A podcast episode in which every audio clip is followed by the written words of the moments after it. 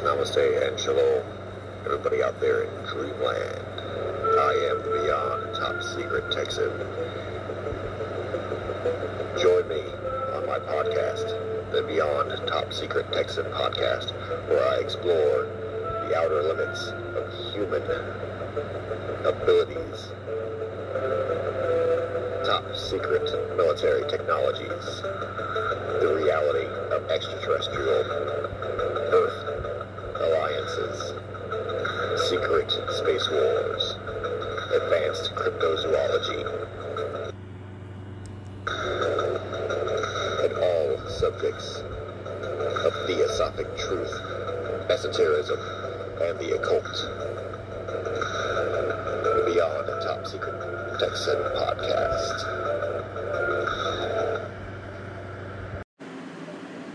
Welcome once again to another episode of Destination Declassified, the channel that seeks to uncover and expose interesting topics and conspiracy theories all things UFOs and aliens. For most of us, the question as to whether unidentified flying objects are evidence of extraterrestrial life is one that remains interesting, fun, and exciting, yet still hasn't been answered. Many truth seekers and UFO enthusiasts spend years, sometimes lifetimes, searching for clues and confirmation of the little green men and their spacecrafts, who have fascinated and intrigued us as far back as the ancients. In modern times, intellectuals such as the theoretical physicist Stephen Hawking, as well as ufologist Dr. Steven Greer, have argued the case for the continuous exploration of the cosmos and the existence of interplanetary and intergalactic life forms. Such individuals have been both applauded and criticized for their stance on what lies beyond our planet. However, no matter what position they choose, they are certainly taken seriously. Unfortunately, with the likes of Twitter, Facebook, and other social media platforms, the amount of fake sightings and so called experiences often seems to overshadow the progressive work that is being done across many fronts on such matters. Celebrities also attempt to decipher the truth, and depending on their state of mind, publicly claim to have experienced or even held discussions with alien intelligence, which emphasizes the broad spectrum that aliens and UFOs have on our daily lives. One figure to emerge in the last few years as being enthralled by the phenomena is Prince Philip, the Duke of Edinburgh. So, how does someone like Prince Philip, who is so prominent in modern society, become interested in UFOs, you may ask? What encounters or evidence did he digest and request to feed his fascination? And what does this mean in terms of today's understanding and truth about ET intelligence? Join us as we dissect the strange case of Prince Philip and his obsession with UFOs.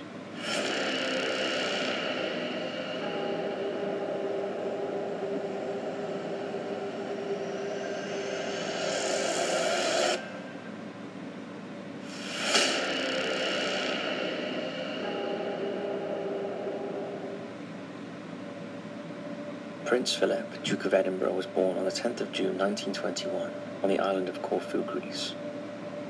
His birth into the Greek and Danish royal dynasties was disrupted at a very early age, when at 18 months old his family were exiled from their native homeland.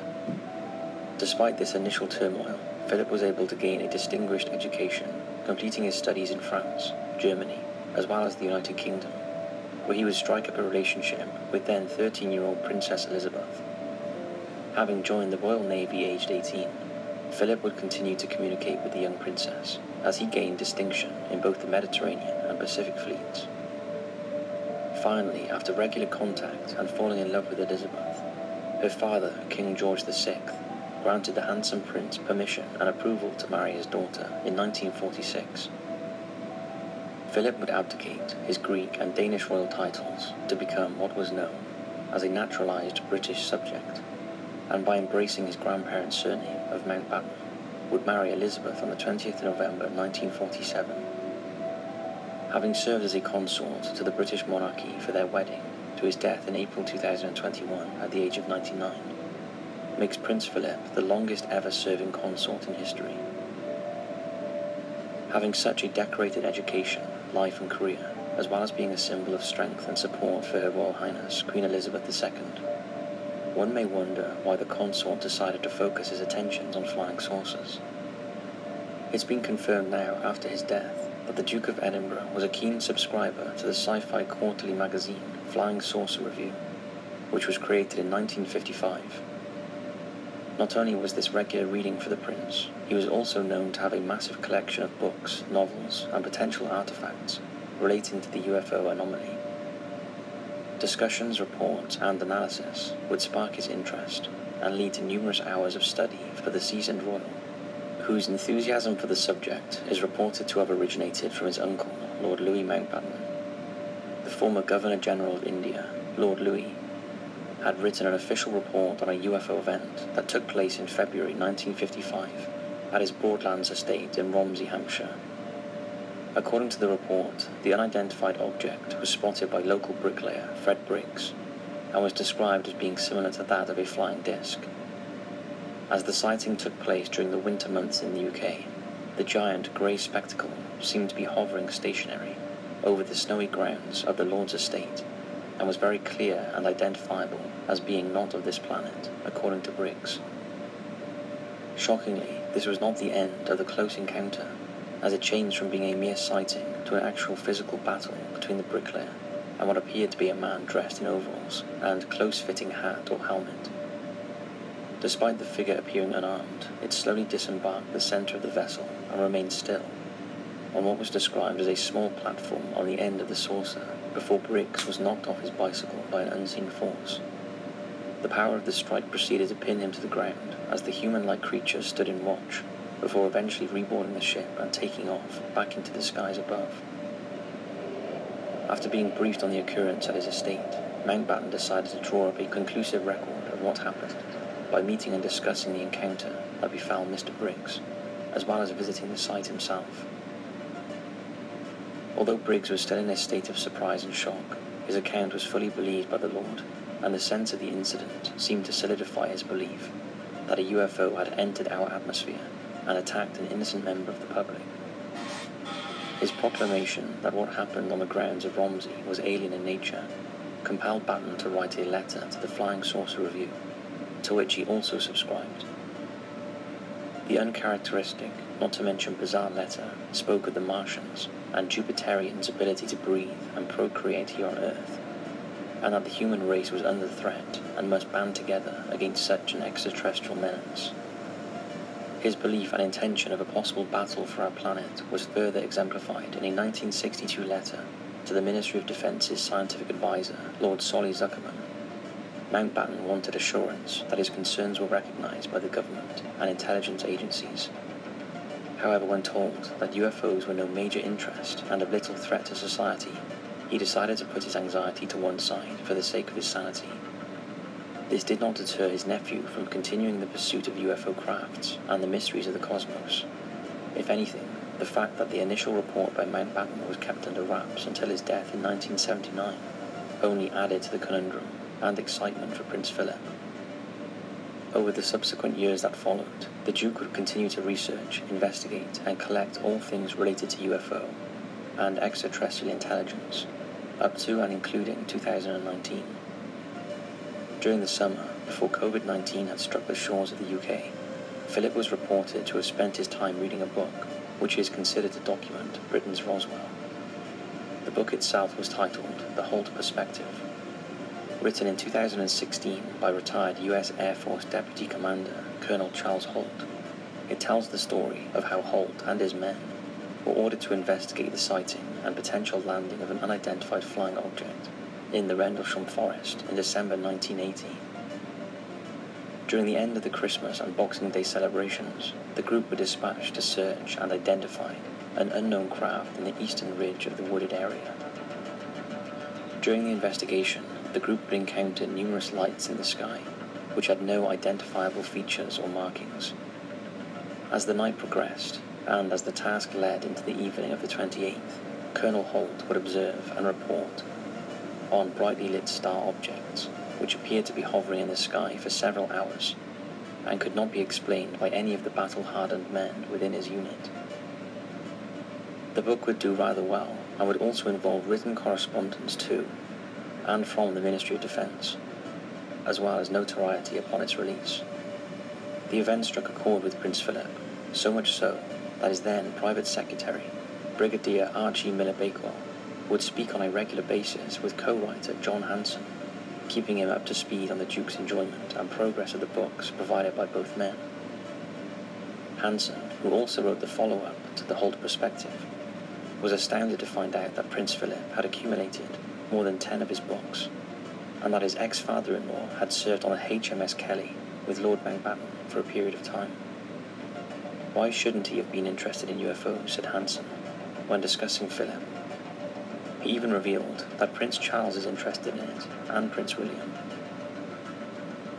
Although Charles and William are well known for their work and alliances with other charities, events, and topics, it's not beyond the realms of possibility that their father and grandfather had passed on his curiosity and enthusiasm for such a phenomenon. Such curiosity can be attributed to former Royal Air Force pilot, reporter, and founding editor of Flying Saucer Review, Derek Dempster, and his discussions with Sir Peter Horsley. Also a senior air commander, Horsley, who had been station commander at North Weald Air Base, was also a query to Prince Philip and was given full permission and instruction to gather any and all evidence of UFOs within the various squadrons of the RAF. Before his death in 2001, at the age of 80, Horsley would write an autobiography titled Sounds from Another Room, where he wrote of his time in the Royal Air Force, his relationship with Prince Philip, as well as his own personal encounter with the supposed ET. The meeting, according to Horsley, occurred in 1954 during his years as the special attendant to the Duke in London, with an alien called Mr. Janus. The humanoid creature had kindly invited Horsley to a flat in the heart of the capital and could apparently read his mind as well as demonstrate other telepathic mystic tendencies. The purpose of the scheduled conversation was for Mr. Janus to gain permission to attend a meeting at Buckingham Palace in order to discuss alien and UFO intelligence with the Prince and other invited guests. A rendezvous that was seemingly put together by the Prince himself on a regular basis. Horsley admits that although Mr. Janus did not confirm his origin status, the impression and visual aura that he emitted was certainly unlike that of any normal human being. When discussing the encounter, Dempster and Horsley spent many hours piecing together the events, conversations, and general characteristics of the man known to try and understand his motives for seeking an evening with the prince. Horsley recalls pressing Janus for answers to reveal his own personal thoughts on the royal family, especially the Duke of Edinburgh. His detailed, complimentary response was that the prince was a man of great vision, a person of world renown, and a leader in the realm of wildlife and the environment. He is a man who believes strongly in the proper relationship between man and nature, which will prove of great importance in future galactic harmony. The emphasis on environment, life on Earth, and leadership would certainly be of high importance to visitors of our planet, and certainly seemed of great interest to the foreigner. Photographs, letters, and discussion of UFOs, flying saucers, as well as Philip's borderline obsession with the unexplainable, resulted in Horsley stating in the 1997 Daily Mail piece with Dempster that I believe he was here to observe us. He never saw the man again, nor did he receive an official invite to the palace to join in the secret gatherings, should such a meeting have taken place. Perhaps things would be totally different today. What do you think? Throughout their marriage and personal lives, numerous books, television shows, and films have been created to portray and document Prince Philip and Queen Elizabeth, whether it be their childhood, relationships, or family events. Author and royal specialist Philip Eade has written a few books on Prince Philip and was astonished to discover his interest in the UFO enigma. His original idea was to write a biography on UFO enthusiasts and occultists who began to rise up in factions across the UK and USA in the years following the Second World War. However, once hearing of Prince Philip's fascination on the concept, he decided to zone in on the Duke himself. In his 2011 book, Prince Philip, The Turbulent Early Life of the Man Who Married Queen Elizabeth II, Eade references the encounter between Horsley and the strange mystic Janus at the residence in Ealing, as well as Philip's correspondence with like-minded truth-seekers. In the book, it is written that the prince regularly contacted a British UFO specialist and fellow writer named Timothy Good through various letters.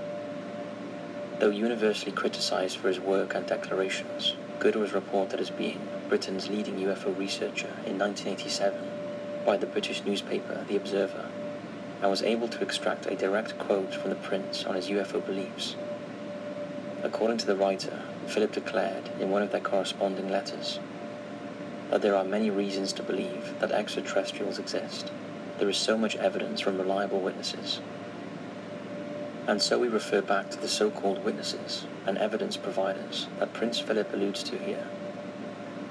There are many ufologists who have numerous written, video and government accounts suggesting that UFOs and aliens do indeed exist. Therefore, we must assume that whatever information was being provided to Prince Philip was either genuine or at least of some significant interest. Many people, especially in his later years, considered Prince Philip to be many things, some good, some bad. However, when one is given an opportunity to dig deeper into someone's life, it is surprising to find out just how similar their interests are to our own, or perhaps even more illuminating. There will certainly be those of a certain generation or belief system who will be shocked and bewildered at the thought that Prince Philip was in fact obsessed with UFOs. This should not deter nor enhance the beliefs and investigative explorations that we conduct ourselves in our everyday life, or that institutions such as NASA aim to achieve. Though he did not encounter a UFO or close encounter with extraterrestrial entities himself that we know of, the fact that Prince Philip has shone the spotlight onto such a topic is testament to the debate itself. They may be surrounded and guarded every single day. However, this did not discourage a member of the British royal family from asking the life-changing question we have all been asking for years. Are we alone? We hope you enjoyed this episode of Destination Declassified. Thanks for watching. We look forward to seeing you next time. And as ever, keep searching.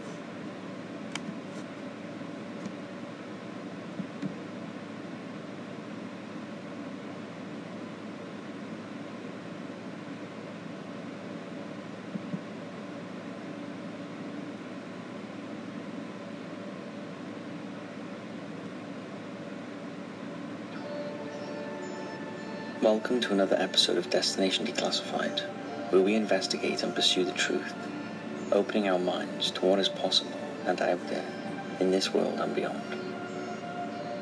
If you ask anyone what they consider to be the most important and crucial of conflicts in recent history, most will agree that World War II was a major turning point that changed the face of the world and that of warfare forever. Millions of men, women, and children had to pull together across the globe in the fight against Hitler and the Nazi regime, many of whom perished in some of the most horrifying and heinous ways imaginable. Since those six turbulent years have passed, with victory over the Nazis and Hitler's subsequent suicide, many stories have been told by those who survived, whether it be from our parents and grandparents, or portrayed on television and detailed in historical documents. Every story is unique, every story is worth telling, However, not many stories involve sightings of UFOs.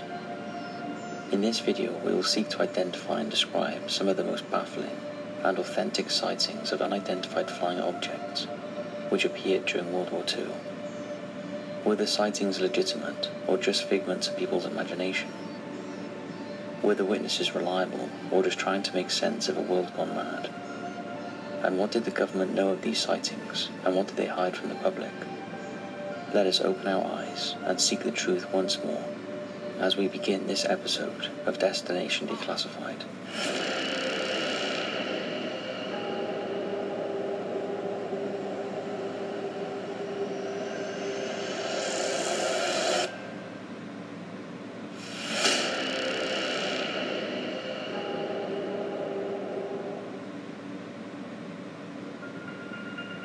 Since the end of the Second World War in 1945, and more, especially in today's society, UFO sightings have increased at a colossal rate.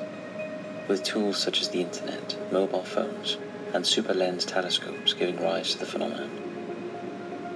Common sense tells us that not all grainy photographs, blurry videos, and testimonies submitted by the public are legitimate, so one must rely on respectable, dependable sources for our information. In the case of World War II, reliability came in the form of Prime Minister Winston Churchill. In August 2010, it was proclaimed that Churchill had demanded the suppressing of information on what was considered a strange incident in the early 1940s. An incident that the PM was convinced would cause nationwide panic. In 2010, the report was released alongside the mass catalogue of hidden UFO files by the UK's Ministry of Defence. Almost 5,000 pages were issued, detailing officially recorded sightings of aerial phenomena. Among these recordings lay a bizarre letter written by an unnamed scientist claiming that the historic 1938 radio broadcast by Orson Welles' War of the Worlds led Churchill to conceal a wartime incident that he believed would have created mass hysteria across the population and destroy humans' belief in religion completely. The letter was written as a testimony from the scientist's grandfather, who was a reconnaissance pilot with the Royal Air Force during those active years, and whose missions consisted of flying over numerous hotspots across Europe as the battle raged on below. During one of his local flights over the coast of England, the pilot recalled being intercepted by an object of unknown origin, which he described as being rather large in size and of metallic manufacturing. Before he knew it, the craft had propelled itself within touching distance of the pilot's aeroplane, much to his amazement and shock. After remaining in close proximity for a short time, the ship hovered and grew increasingly loud before eventually shooting off at high speed into the distance, leaving the bewildered pilot questioning what he had just seen. Approximately 30 years later, the pilot died, yet his story was still able to filter its way to his grandson and be important enough to store in the National Archives, along with some aerial photographs that were taken of the craft before it disappeared. The story continues that upon hearing of his extraterrestrial story, and claim by the pilot and his command post, Prime Minister Churchill again declared that such an incident should be immediately classified for at least 50 years, and that he didn't want the responsibility of revealing it to the public. This demand was made and confirmed by a personal bodyguard of the PM, whilst discussions with the then commander of Allied forces, General Dwight Eisenhower, were conducted via secure telephone link.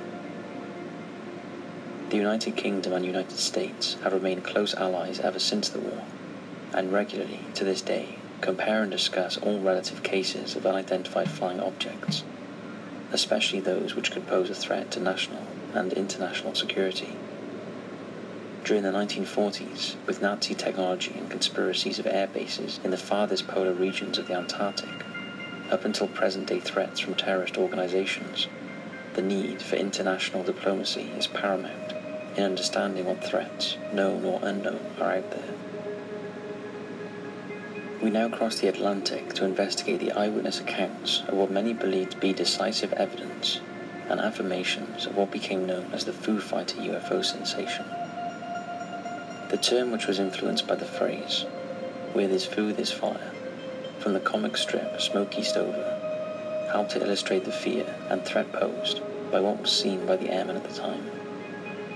As the global conflict was nearing its end, and the slow demise of Hitler's army continued to lift the nation's spirits, there was still a needful requirement of aerial defense fleets. Much of this was supplied by the United States 415th Night Fighter Squadron. Formed in February 1943, the Air Force unit completed various missions across northwest Europe and beyond, before diminishing in 1947 with all personnel and aircraft being transferred to another squadron. However, in the short time that the 415th Night Fighter conducted their missions and played their part in the defeat of the Nazis, they also came upon an unknown entity which Lieutenant Fred Ringwald recalled all too well.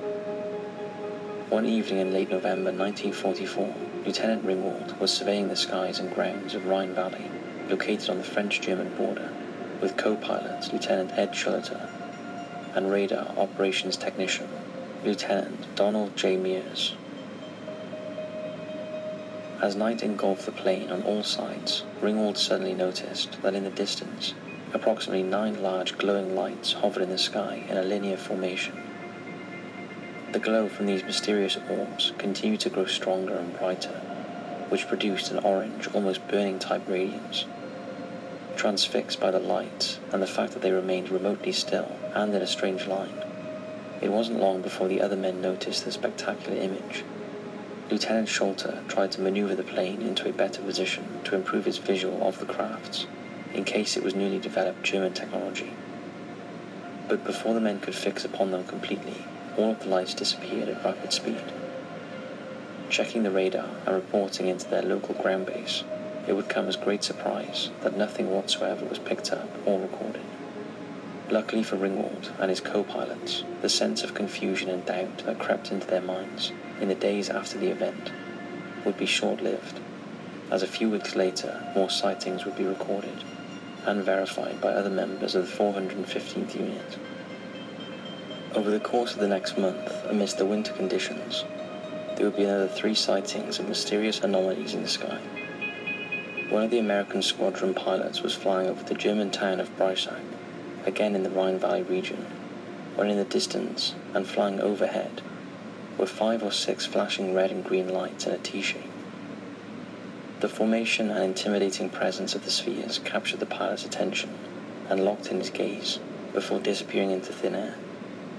Fortunately for Lieutenant Ringwald, the unnamed pilot would immediately report his findings to his superiors, therefore giving credence and corroboration to the men's initial story, for which they were afraid to disclose for fear of being considered mentally unstable. From there it would seem that more and more officers and flight crews would witness the same entities in the skies above. Another flight lieutenant would have an almost identical encounter to that of Ringwald's, as a large cylindrical shaped figure, which seemed to hover and without the need for wings, flew at speed towards Lieutenant Sam Krasny's aeroplane wing as it was attempting to attack. After numerous attempts to outwit the rocket and performing various escape maneuvers, it would prove no use, as the red glowing machine continued to stalk the pilots on board before once again vanishing from sight. Krasny and his co-pilot's story would gain support from local flight crews who just before Christmas noticed similar orange and red globes in the sky which had no resemblance to any airships they had seen or withstood before. The velocity, height, and ease in which they navigated, hovered, and shot off into the ether not only frightened some of the men, but caused various investigations into the sightings. Many considered and knew Lieutenant Krasny as a man who would never entertain the notion of the paranormal, let alone UFOs or aliens. However, family members would notice a change in their loved one's beliefs after the vision he came upon that day. Not only would Lieutenant Krasny maintain that what he saw was completely unknown in its origin and appearance, he consistently stated that the government were keeping many secrets from the military services and the public after doing his own research. At the time of these tremendous claims by the pilots, crew, and ground stations, and despite a collaborative agreement on the flying object's speed, size, and description, many of the 415th Night Fighter Squadron would be considered mentally unstable. Drugs, alcohol, stress, and other factors were used to excuse the men's behavior, as well as their tales of what they saw whilst in the sky much to the unit's frustration and superiors' annoyance due to their consistent professionalism and efficiency during the battles that they were involved in. As the squadron dismantled and each man went his own way in life, the possibility of UFOs and little green men were discarded as potential balloons, flares, or certain weather conditions deceiving the naked eye. However, it's worth noting that as time has gone by and selective evidence of wartime mysteries has been disclosed, the belief that what the men saw was indeed real is not beyond the realms of possibility.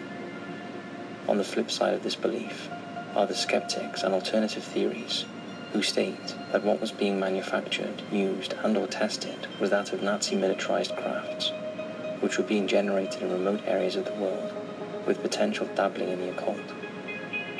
Could it be that secret experiments were being conducted by German scientists determined to engineer a militarized time-traveling aircraft capable of winning the war with ease. Some think so. Known as Die Glocke, or the Bell, was, as the name affirms, a bell-shaped machine that was seemingly approved by Hitler and his SS secret police in a daring attempt to strike back at Allied forces.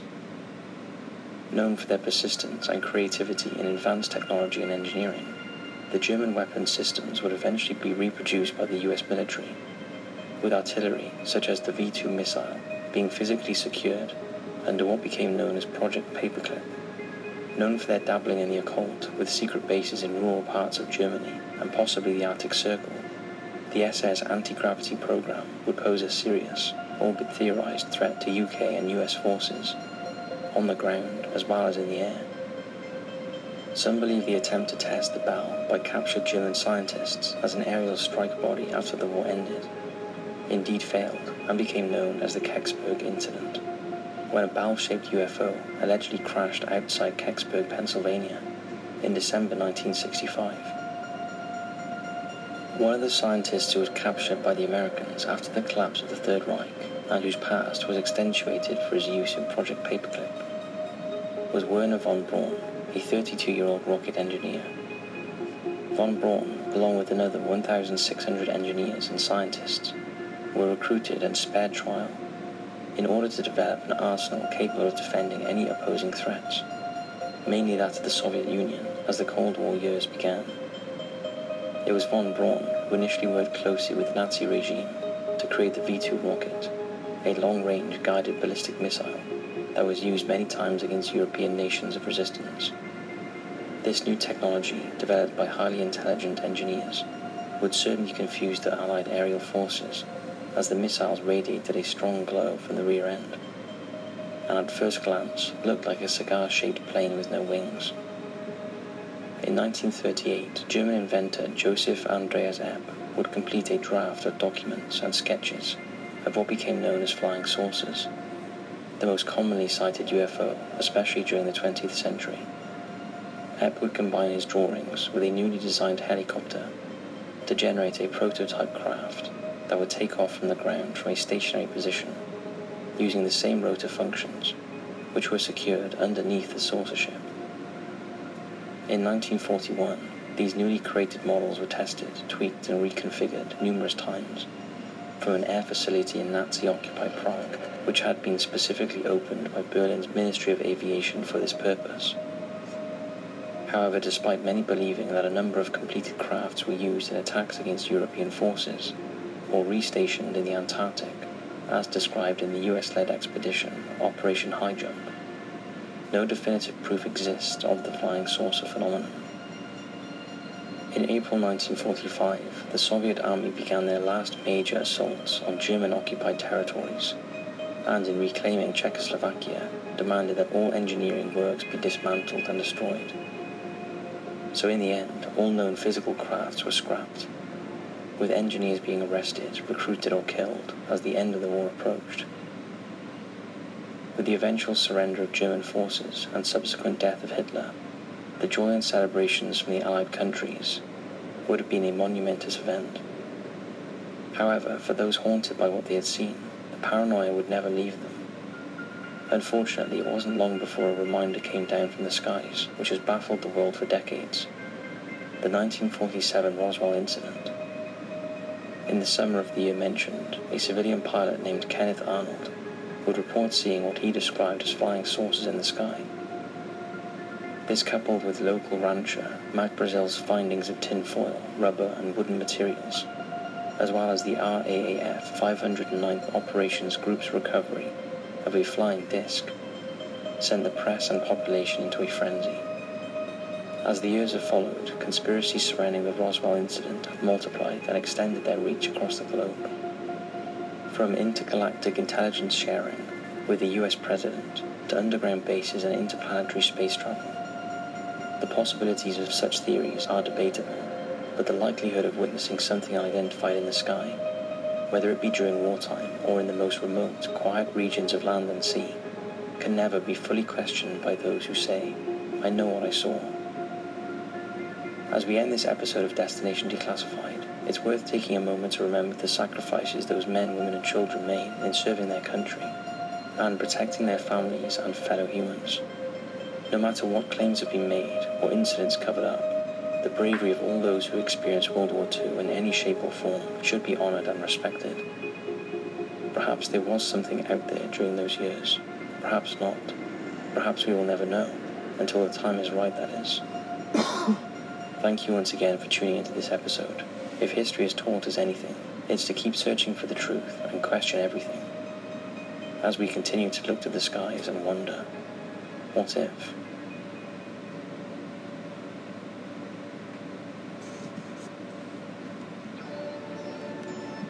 Welcome to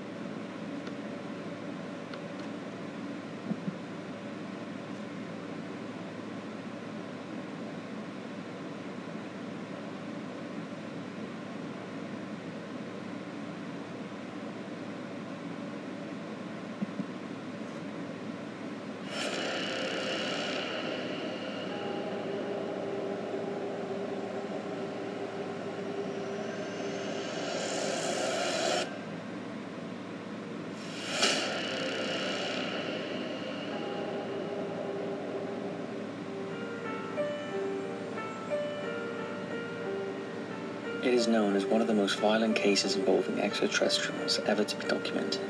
UFOs appeared in the skies above a small Brazilian city and discharged lights that caused injuries to many men, women, and children.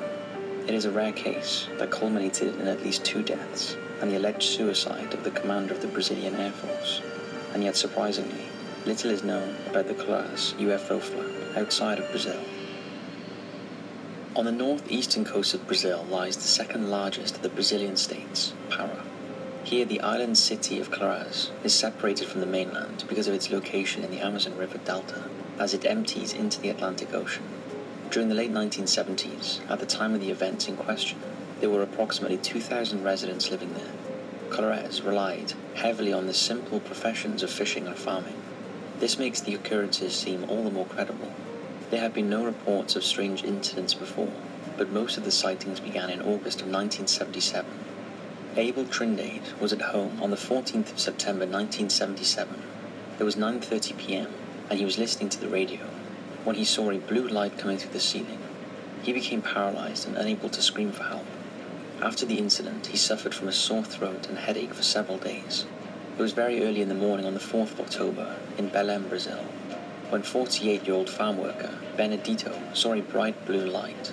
It was hovering just above a treetop. It stayed there for a few seconds before slowly moving away. It made no noise, and although Benedito was afraid, he was unharmed. Unlike another 40-year-old farmer, Manuel dos Santos, just three weeks later. He was in bed when suddenly the interior of his house was lit up by a bright light that came through the roof. Manuel tried to get out of bed but was paralyzed and unable to scream for help. After several minutes, he could eventually stand up, but the left side of his body was both sore and numb for over a week. In the days that followed, he would see many lights on the horizon, very low in the sky. They would slow down, speed up, and then suddenly disappear. On the 23rd of January 1978, Manuel Filho went down to the beach to meet his friends and go fishing. As he arrived, he saw a strange light hovering over the beach. He realized that the light was emanating from some sort of object it was about 10 feet wide and 5 feet high. It was dark in colour, yet somehow transparent and with a green bluish light underneath. Manuel ran back to his father's house to get his brother. By this point, many of the people were afraid of the UFOs and their light beams, so his brother refused to come. When he returned to the beach, his friends were waiting and they all saw the craft leave at a very high speed. These are just four of over 300 sightings that were reported in Colares and the surrounding towns and villages during 1977 and 78. Several people described seeing lights at night and then being attacked by rays. Some were even able to show burn marks and scarring where they had been hit. Others showed strange symptoms, such as hair loss in areas where the beam had struck, or rashes and numbness. The situation had become so bad that many of the citizens were leaving the area. This compelled the mayor of Colares, as well as officials from about 30 other villages in the area, to request that the Brazilian government send in the Air Force the mayor said that there wasn't a moment of peace during that time. It was a chaotic situation, and many of the women and children were being evacuated from the island, although the men would stay to protect their homes and belongings. At night, the men would build large fires and shoot projectiles into the air, hoping that it would scare away what they called the chupa chupas. In Latin America, there has long been a mythology surrounding livestock deaths and their suspected exsanguination the creature assumed to be the culprit for these happenings is known by the Portuguese word chupacabra, which translates as goatsucker. The people of Colares now used a similar word to describe the UFOs that they had encountered. Many of those who had been struck by the beams were left with small depressions or marks on their skin. Some also said they felt as though blood had been drawn during the attack, and this resulted in fainting and reports of anemia in some of the victims through loss of blood. At first, strange lights were seen at night, out over the Atlantic Ocean, and were described as being vague and shapeless. But as the lights came closer inland, they were actually discovered to be UFOs. Some of these crafts were said to be ovoid, others were saucer-shaped or disc-like, with spinning lights revolving around the exterior. Some were described as umbrella-shaped, and others as hat-shaped. Some silver, and others brown. Some huge, and others quite small. It appeared as though there were several types of UFO, all converging on the one place. The Portuguese translation of the word unidentified flying object is extremely complex, so the islanders use many other words to describe their experiences, calling the strange phenomena names such as the worm, the thing, the fire, the animal, or the bug. Because they came from the direction of the Atlantic, some of the local people thought that the UFOs were rising up out of the sea. This led to many theories about an underwater base around the Baía do Sol area. On the 29th of October, Benedito Campos and his pregnant wife, Sylvia Marie, were relaxing in their living room. Through the window, they could see an oval-shaped object hovering outside. It was silver in color and appeared to have a green searchlight. As the couple watched, the light fired through the window, directly hitting Sylvia and causing her to fall into a trance-like state. She later said that she felt as though her veins had swollen after she had been struck. While Benedito was trying to help his wife, the couple saw a pair of figures enter their property. One of the figures was carrying a gold torch. A neighbor came running to the house to help the couple, and the figures left. Now almost catatonic, Sylvia was carried by her husband to the neighbor's home, whilst the strange object seemed to follow them. It then struck Benedito with its green beam of light, leaving him almost paralyzed. The neighbor helped to get the couple to his boat so that they could be taken to the nearest medical center the neighbor reported that the UFO followed them to the boat, but did not emit the beam again. The couple had to stay in hospital for some days after their terrifying experience. It was feared that Sylvia may suffer a miscarriage because of her distress, and Benedito endured a debilitating bout of depression. His mother said that she found him weeping frequently in the days following their ordeal, and the Camposes were not the only people to see figures inside of the UFOs. In January of the following year, Francisco Enrico de Souza was approached by a light in the sky. As it got nearer, he could see that the light was part of a much larger UFO. The object was cylindrical in shape, 15 feet across and at least 25 feet in diameter. Spellbound, Francisco was rooted to the spot as he stared up at the craft. Once it was directly overhead, a door dropped open, emitting a great deal of light. He could see two people sitting in the craft, as though it was a car.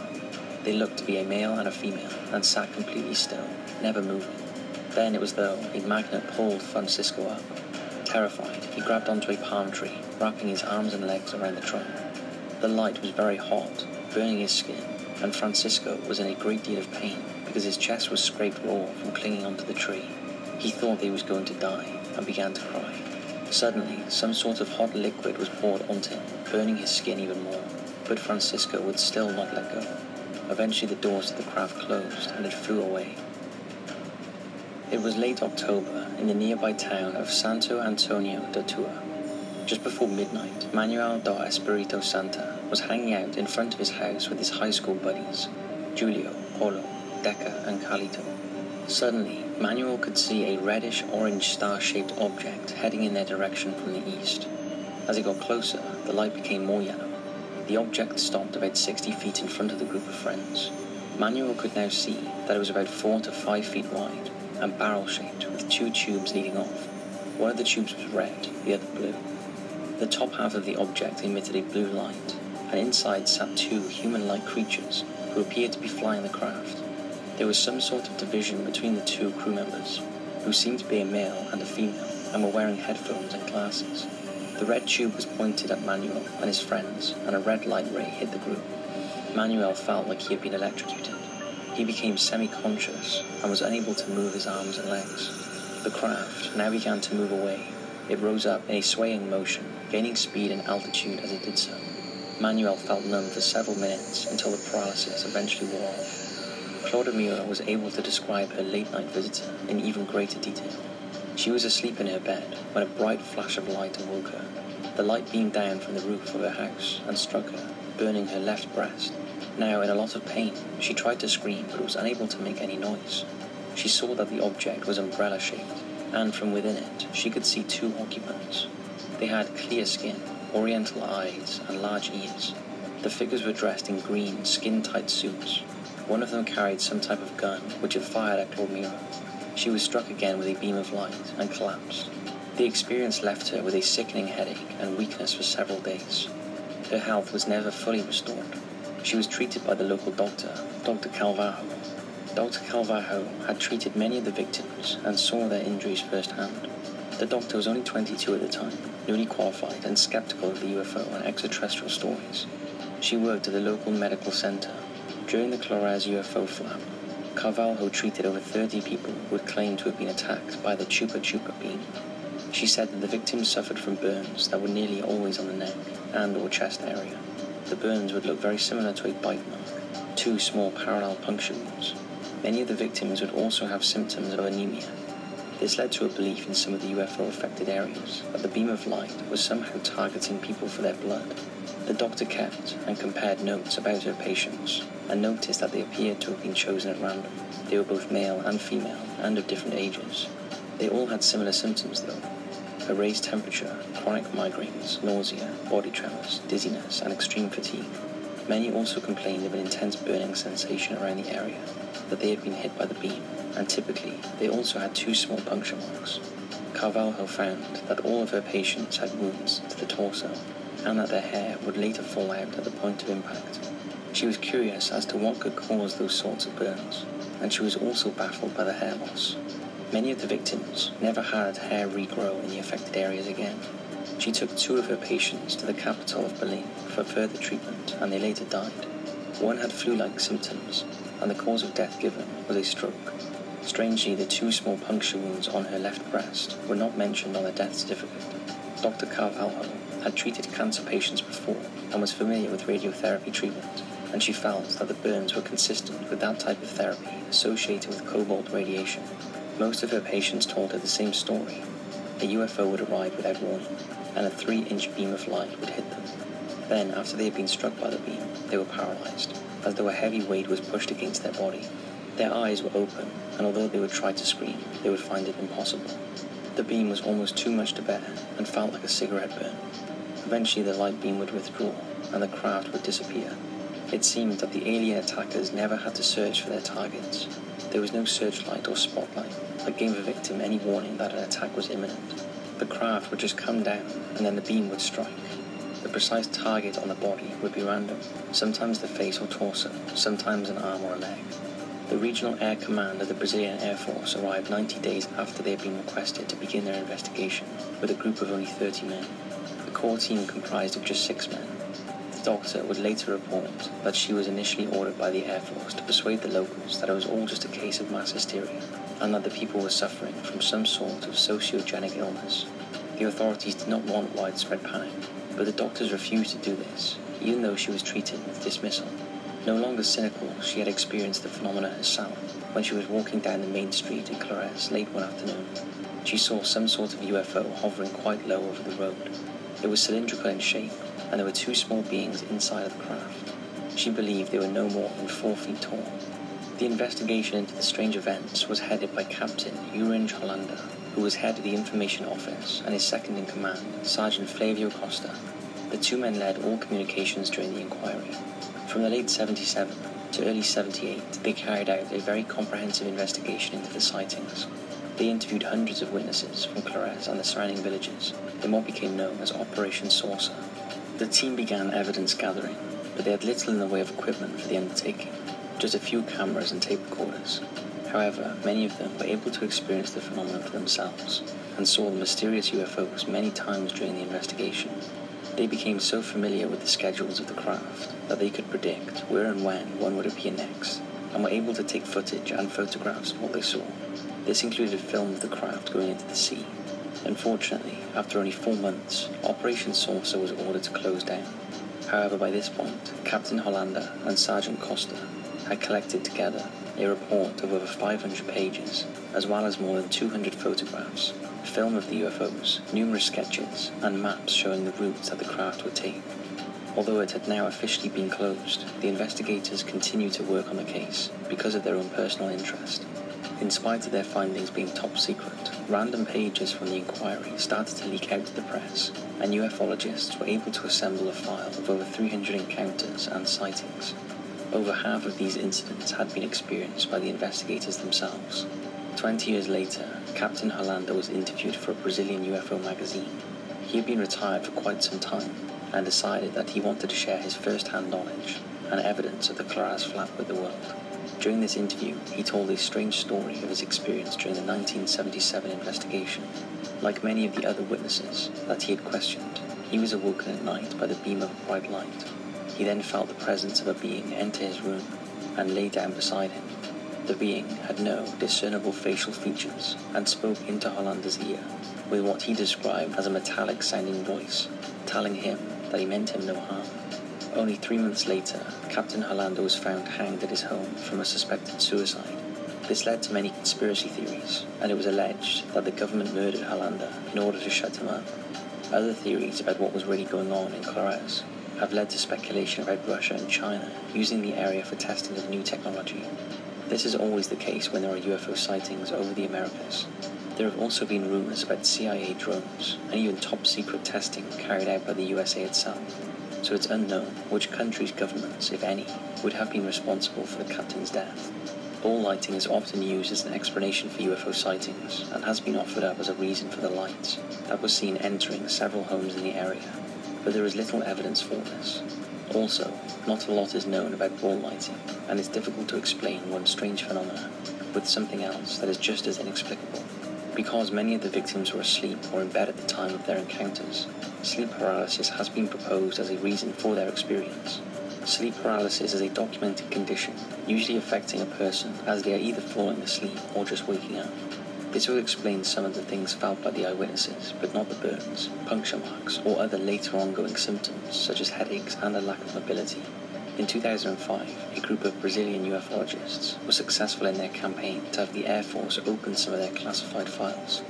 It became clear that Brazil had quite a long history of government involvement in UFO hunting, and there had been top secret investigations into sightings or unidentified aerial phenomena since as early as 1954. Much of the evidence on file had been gathered by the Air Force, but there were also reports from the Brazilian Army, Navy, and intelligence personnel a lot of data had been collected, including photographs and film, as well as written documentation. The Air Force finally agreed after acknowledging the importance of ufology.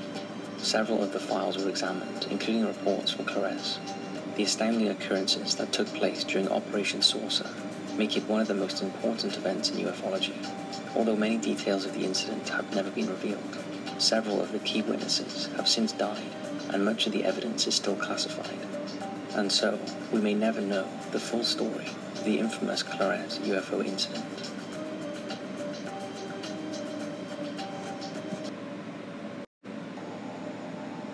UFO cases are nothing new for many around the world.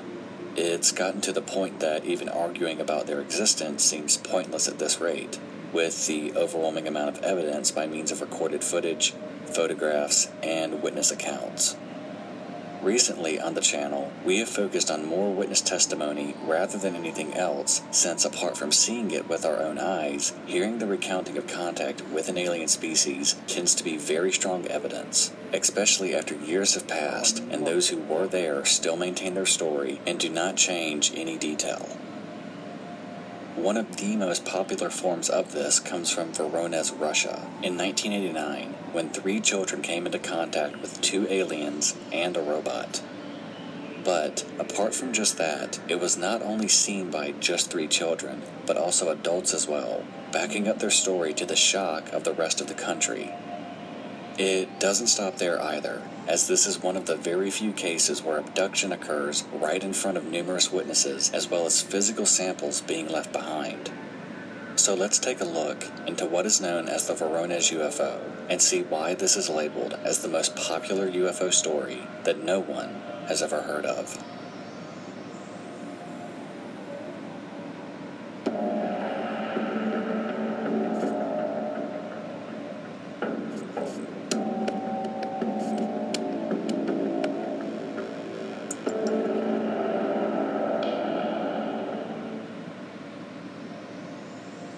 The story starts on September 27, 1989, when three children are playing in a park nearby their neighborhood in Voronezh, Russia. The group consisted of two boys and one girl, with their parents nearby keeping an eye on them while they conversed with one another. Suddenly, one of the boys stopped playing and was staring at the sky. The other two children noticed his sudden focus and looked in the direction he was staring at.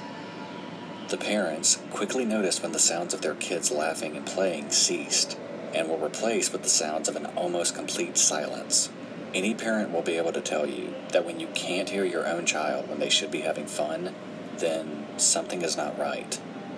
Acting on this, the group made their way over to their children and began to see the same craft in the sky that their children were currently fixated on. When they made their way to their kids' side, they began trying to break them out of the trance when suddenly a small silver ball like object in the sky began to quickly make its way down to the ground, to the shock of everyone there.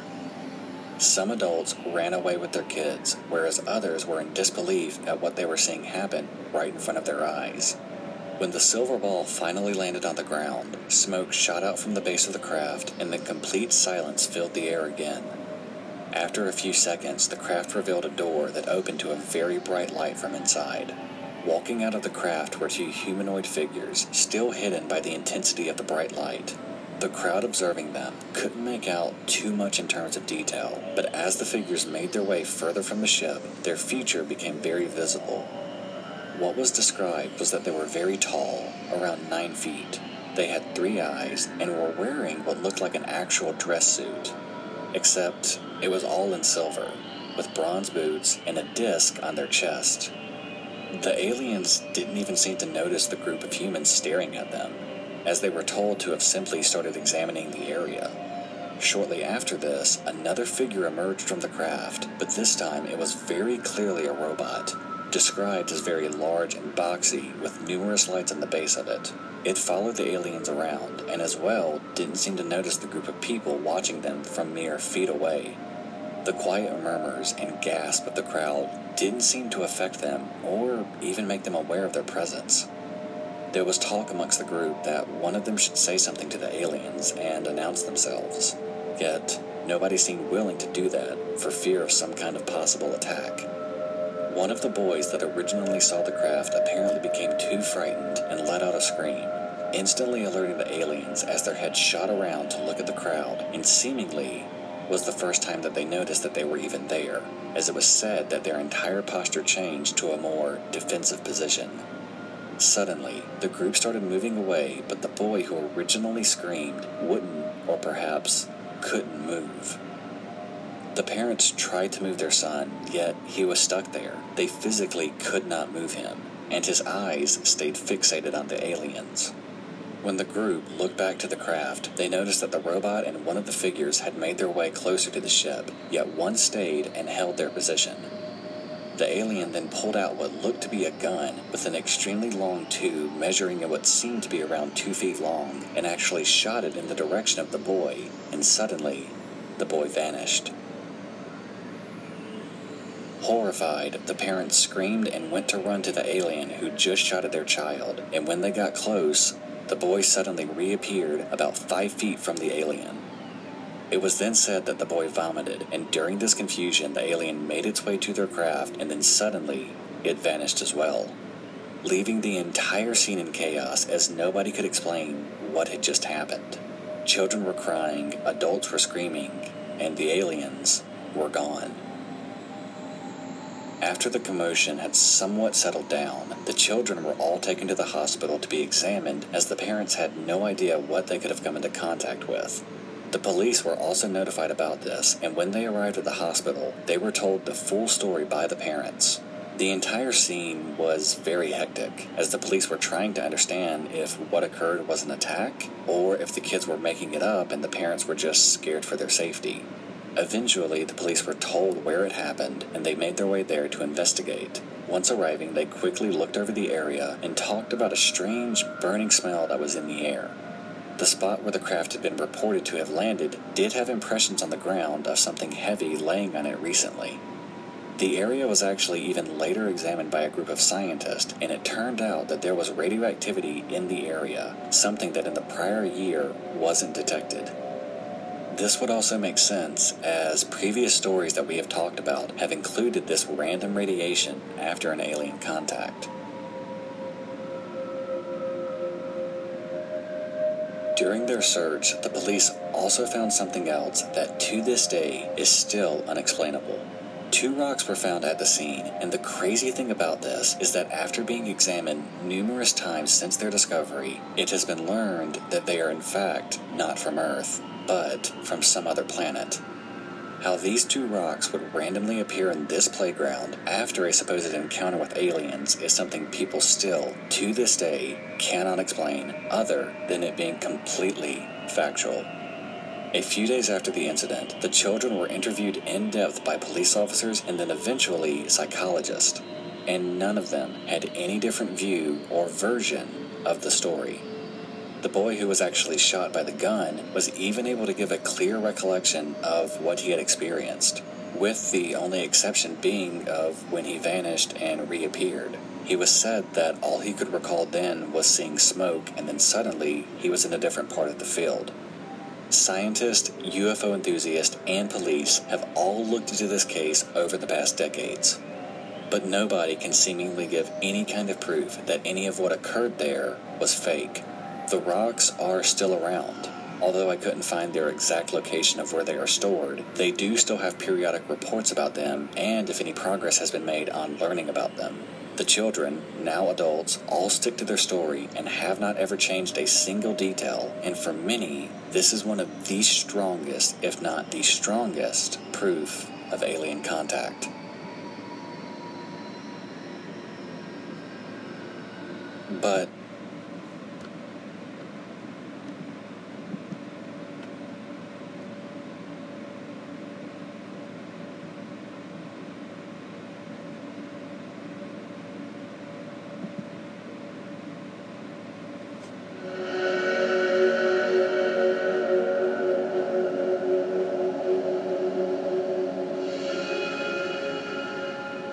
Throughout the years, there have been numerous times when people either directly call out or accuse the United States government of knowing more than they are letting on about aliens and UFOs.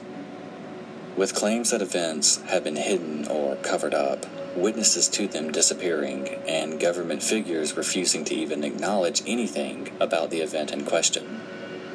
Some examples of this were in 2009 when former astronaut Edgar Mitchell accused the United States government and NASA that they were blocking information about alien visitation and that it was time for them to release the information and make it public because the American people have a right to know about any and all possible threats to their safety.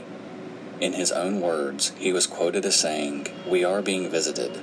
It is now time to put away this embargo of truth about the alien presence. I call upon our government to open up and become part of this planetary community that is now trying to take our proper role as a spacefaring civilization. Another example is when earlier this year in June, when the Navy released previously classified footage of a UFO in 2004 while pilots were on a training mission. The strange craft seemed to move at speeds that had the jets struggling to keep up with and pulling very tight and abrupt maneuvers that even seasoned pilots would deem practically impossible to accomplish. and now, just this past week, when a former Israeli space security chief made the claim that aliens do exist and that the United States government, particularly Donald Trump, knows about it and has for a while. The former security chief, Haim Eshed, claimed that communication between humans and a galactic federation have been made and that they are not yet ready to announce their arrival to the rest of society. He also added that this federation was curious to understand and learn about humans and were seeking to understand the fabric of the universe. In today's video, we will examine this claim made by a well respected member in the space community and the Israeli military. Are the things that Haim is saying true? And if so, why have we not heard more of this sooner? Does President Trump really know of this, and is he hiding it from the American people? How many other countries' leaders have this information, and do they know more than Trump? Let's find out as we discuss if we have been contacted by galactic federation.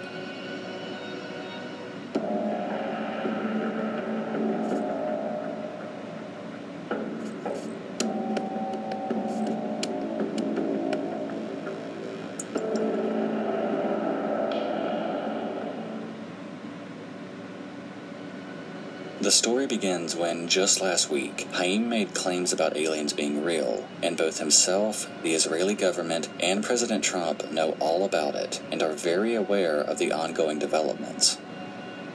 Going as far as stating that he was taking his time before even mentioning it due to the public safety in mind.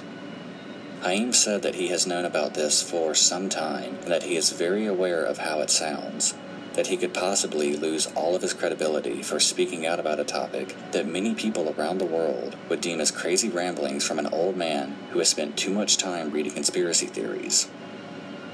He also states that another reason he has kept his mouth shut about this was due to the public's reaction. He was worried that releasing this information could cause possible mass panic, and given the events that have happened in the world in 2020, that may be the last thing that we need right now. And honestly, he has a solid point with making that argument. We have wondered about for many years if we are in fact alone.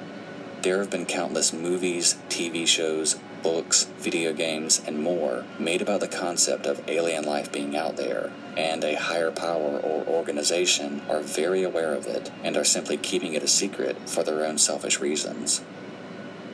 But perhaps the reasons are not entirely selfish. Haim makes a very good point because we don't exactly know how the general public would react to this type of groundbreaking and history making news. You can't just look at this from one side either. You need to take into account what people would make of this information in both a religious and scientific perspective. Would people see this as a sign from a higher power that the end of days is upon the world, and who knows what kind of danger that would create? Or would people be welcoming to the idea? And I think the best answer is to look at how we as a species have had any type of major change, and typically it is met with violence. Unfortunately, we are known for our hostility towards not only our own kind, but also the animal kingdom and Mother Earth as well. I don't mean to sound like I am rambling here, but I think it is very important to look at all sides of this. The news of alien contact, and on top of that, an alien federation is huge, and if true, would change the course of history forever. And I think that it would be in both a positive and negative way. More on that though later. Haim also went on to discuss that there is an agreement between the United States government and this galactic federation that gives aliens the right to conduct various experiments on Earth. Now, I am not sure if that means it is strictly tied to just the United States or the entire planet, but I have a hard time seeing how one country can be the voice for every other country that calls Earth home. So, if it is just tied to the United States, then why? And what kind of experiments are going to be conducted? On plant life, animals, humans, or all of them? Could these experiments be as simple as collecting soil and flowers? Or could it be more violent, by seeing how much a human being could take before they die, or react in a hostile way? I am sure that the United States government have taken this into consideration, as giving another species free reign to do whatever test they would like could easily have negative repercussions. And I think that the last thing that the United States government wants right now would be an intergalactic war.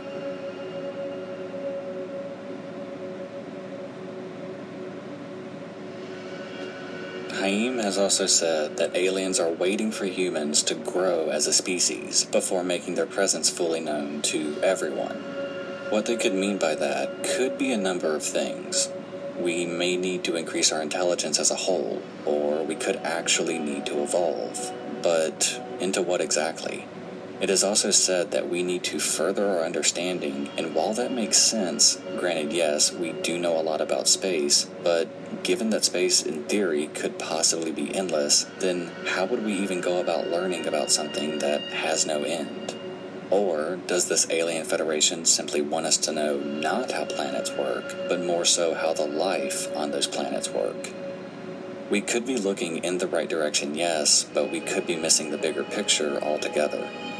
Several people in both the White House and the Pentagon were asked to comment on this story, but all refused to talk about it. And this only builds the hype that what Haim is saying may actually be the real deal. It seems to be a common trait in history that whenever something groundbreaking happens, many heads in government do not acknowledge anything about it until years, if not decades later, which by then, much of the hype and interest has died down. Another interesting piece of information that Haim mentioned was that there is a secret underground base on Mars in which acts as a housing area for United States representatives and aliens to meet and discuss future plans. He, however, had no information on what these plans could be. All of this extraordinary information has made a lot of waves across the UFO community, and for good reason. It is very rare in which a high ranking or highly respected and credible member of the government steps out and blows the whistle on something this big. But what I keep going back to is that what Haim said about humans needing to be ready and understanding the impact of this claim that aliens are in fact real and that members of the United States government know about it. Something I wondered was all of the countless UFO videos that are available online from both recent and very old. This channel has talked about numerous of them, and could it be that aliens were in fact showing themselves? Perhaps that was part of their contract, that they could be visible for only a short amount of time. But the videos that are out there with this footage, could it have been a test of some kind? To see how humans would react to seeing something not of this world. Would they be on board with it and believe what they were seeing? Or would they doubt it and think it was simply a fake and not give it another thought? Would that type of mindset impact on the aliens' decision to show themselves to our species? Is the government, who for so long have refused to acknowledge any type of talk about aliens existing, be a part of that test? If the leaders of the countries all around the world know this, are we expected to simply fall in line? Or are we supposed to question and argue it with them, with our own counterpoints? Is there an underlying means to what we have been speculating for decades? There will absolutely be updates to this story, and we are going to stay on top of it because I do not think we have heard the last of this. As I mentioned, this is getting a lot of traction on Twitter and various news sources, and I think that this is only the start of something potentially very big. What do you think? Do you think this could be real? Have the United States government been in contact with aliens? And do you think there was a contract signed? Let us know your thoughts in the comments as we really want to keep this conversation going. We hope you enjoyed this video, and we will see you all in the next one.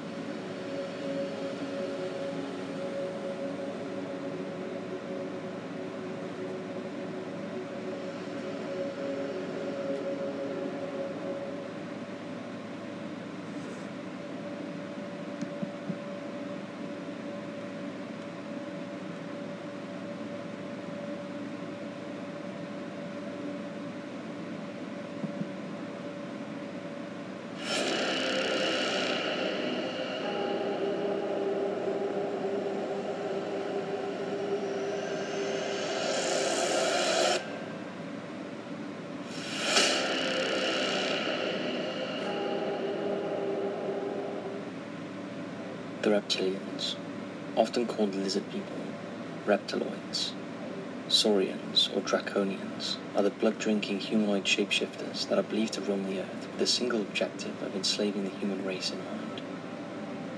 These extraterrestrial reptilians are suspected of taking important and greatly influential roles in human society, such as being political leaders, corporate executives, award winning celebrities, and billionaires. Therefore, by shapeshifting into their human form occupying these ranks in the hierarchy of society, they are allegedly capable of exerting their power, effectively working toward their end goal of dominating the whole of mankind.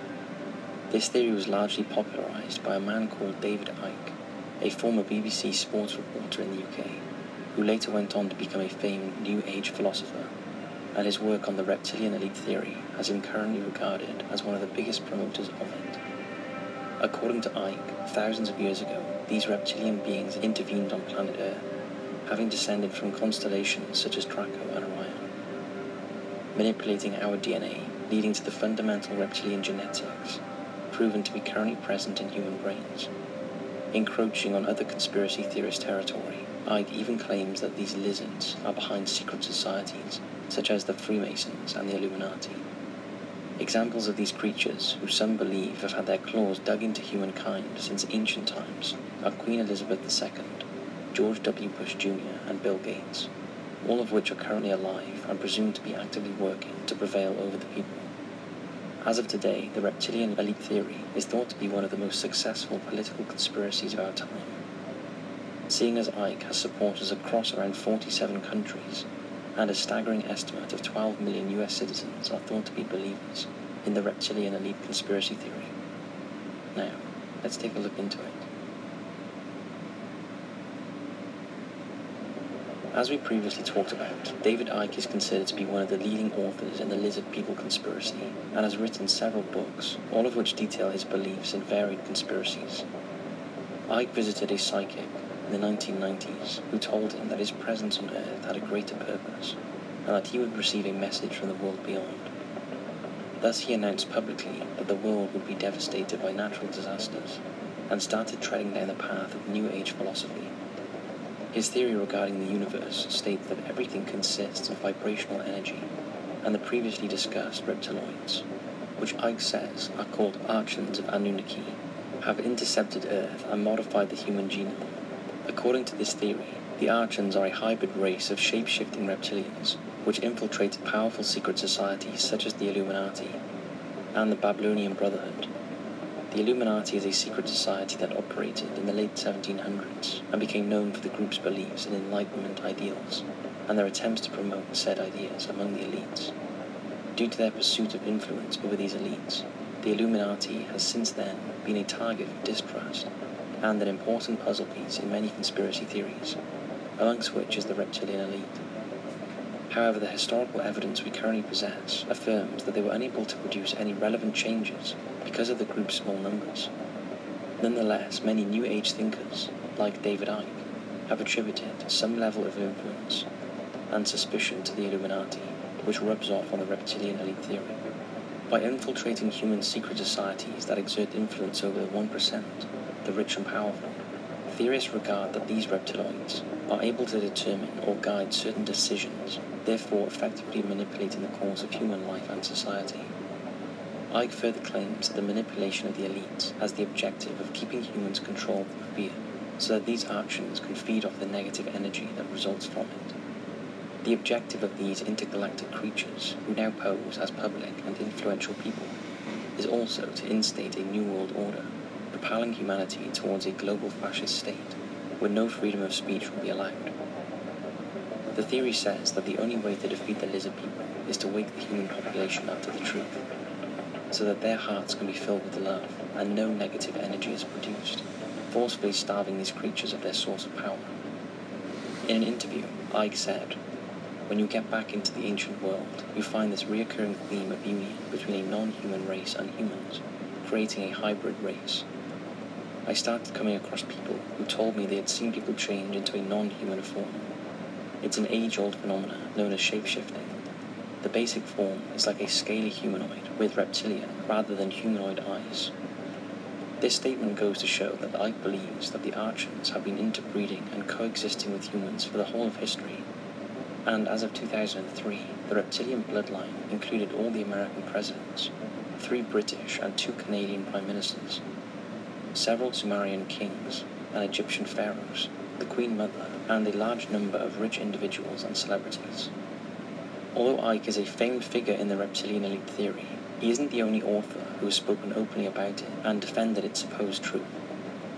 Michael Barkun, who is a professor at Syracuse University in the United States, posits that the idea of a reptilian conspiracy might have originated from the fiction of Conan the Barbarian's creator, Robert E. Howard. Howard's short story, The Shadow Kingdom, draws on theosophical ideals of lost worlds, like the lost civilization of Atlantis, and on Helena Blavatsky's The Secret Doctrine from 1888, in which dragon men are referenced. Howard mentions serpent men, which are described as human reptile hybrids, with human bodies and snake heads, who could imitate humans at will. These serpent men were capable of shape-shifting and mind control abilities, with the objective of infiltrating humanity and controlling it. Since we mentioned the lost worlds of Atlantis, and seeing as it's linked to many of the reptilian elite theories concocted over the years, Atlantis is the fictional society that Plato created, a utopian place found by half human, half god beings. Atlantis was depicted to be underwater, and because of its mystical and alluring characteristics, many believe Plato's writings are rooted in reality. In the 1940s, American author and religious leader Maurice Doreal wrote a bulletin called Mysteries of the Gobi that depicted a serpent race.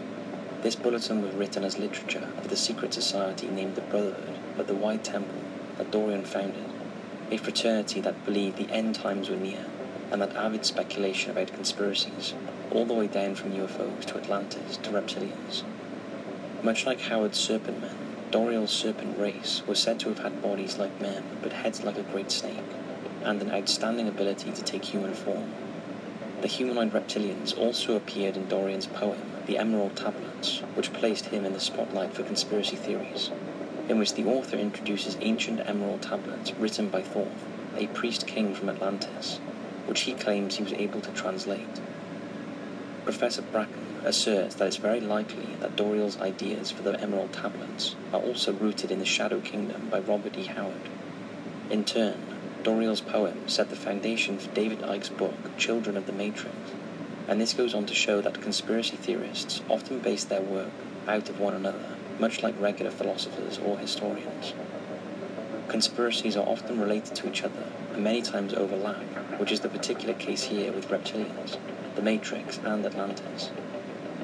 Many conspiracy theorists believe that in order to identify a lizard person, one must check for eyes that change color, like those of a chameleon, true red hair, low blood pressure, extremely good eyesight and hearing, UFO connections, psychic abilities, unexplained scars on their body, capability to disrupt electromagnetic fields and electric appliances, among other bizarre characteristics.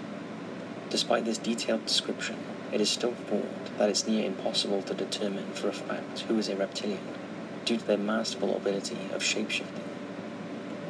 Notwithstanding said difficulty, Icke himself has said he has seen some of these features manifest firsthand, and he knows former British Prime Minister Ted Heath is a reptilian because he saw his eyes turn entirely jet black while they waited for a Sky News interview they both participated in in the late 1980s.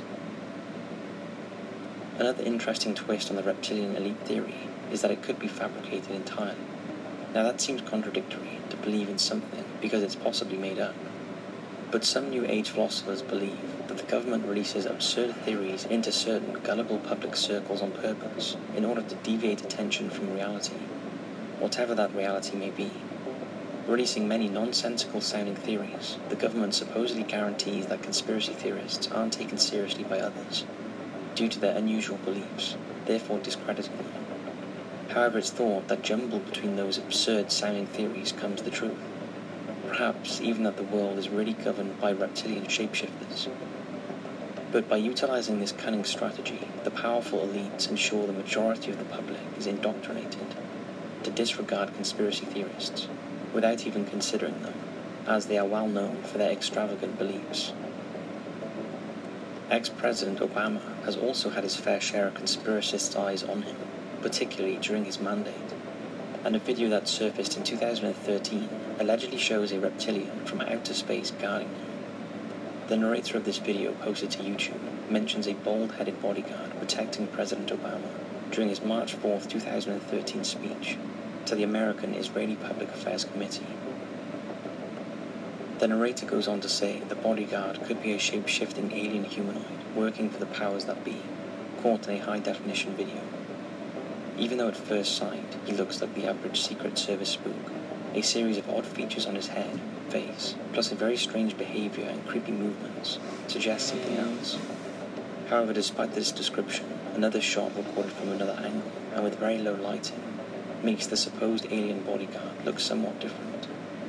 His head is shown to still be swiveling back and forth, keeping his eyes on the crowd, and the narrator observes that from this perspective, his facial features are no longer human at all. Furthermore, the narrator goes on to suggest that technology is being used by the agent with help from the government to keep his true identity hidden from the public, but that it must have glitched for a moment, allowing his reptilian characteristics to be captured on camera. All of this so-called evidence of a partnership between a powerful conspiratorial elite and at least one extraterrestrial race. In this case, the narrator speculates that the alien could be of reptilian humanoid origin, as David Icke defends, which is sufficient to prove to some that they have infiltrated our society and are pulling the strings of mankind. Since then, the video has been removed, and the White House has produced a somewhat humoristic response to the claims, which came across as a tad smug and of bad taste to many who see the footage as incontrovertible evidence of the reptilian elite's existence. The White House made a statement dismissing the existence of intergalactic bodyguards by joking that they'd be too costly in an era of budgetary austerity. I can't confirm the claims made in this video, countered Caitlin Hayden, the chief spokeswoman for the National Security Council, but any alleged program to guard the president with aliens or robots would likely have to be scaled back or eliminated in the automatic budget cuts. A historian named Edward Guimont has debated that this conspiracy, particularly the version Icke defends, draws on earlier legends that rose during the colonization of Africa, particularly surrounding Zimbabwe. The fact goes to show that theories about reptilian-like greater beings who strive to control and enslave the human race have been around for a long time, and many people have long posited the existence of these extraterrestrial beasts. The suspicion of some regarding powerful figures and governments has also played a part in leading some to believe in theories such as this. And although it may seem outlandish to some, as it has already been said here, an astounding amount of people are firm believers and followers, and Icke has managed to sell many copies of the self-published books that detail the supposed existence of the reptilian elite. However, concrete scientific evidence to back up these claims is yet to be found, and as of today, this theory cannot be proven. Although all of this may seem preposterous to a lot of people, a lot of people are firm believers, and their suspicion of others and fear of being controlled has already led to some real-world violent events. One of these took place in 2009, when a Seattle resident called the emergency number after fatally stabbing his brother with a four-foot sword, declaring that God had spoken to him and told him his brother was a lizard. The truth is that we as a species have long tried to pin all evils of this world on certain groups, in an attempt to explain the unexplainable, and this theory proves to be yet another case of distrust and fear creating a scapegoat, or several, who in this case happen to be mainly the rich and powerful. We quote Marc-André Argentino, a PhD candidate researching extremism. For the believers of the reptilian elite theory, the reptilians act as an explainer for the evil that has befallen them or the world. Even so, the world we live in is vast and mysterious, and we cannot say for certain that this theory will forever remain a conspiracy. What's your thoughts on the reptilian elite? We'd love to hear your theories in the comments section below. We hope you've enjoyed this Destination Declassified video. We're going to be talking about it a lot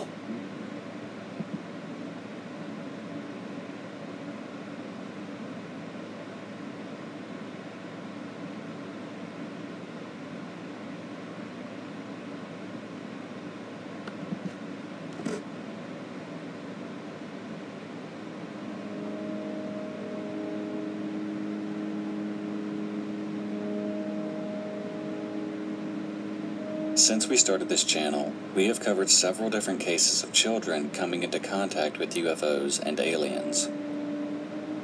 It has always been fascinating to us, simply because, as unlikely as it may seem, children are some of, if not the best witnesses to these kinds of events.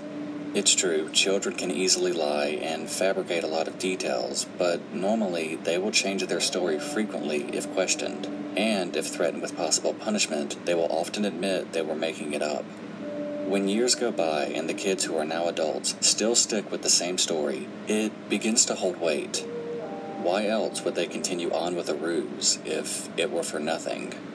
Most children also know they wouldn't receive any type of money or reward for coming forward about what they had experienced.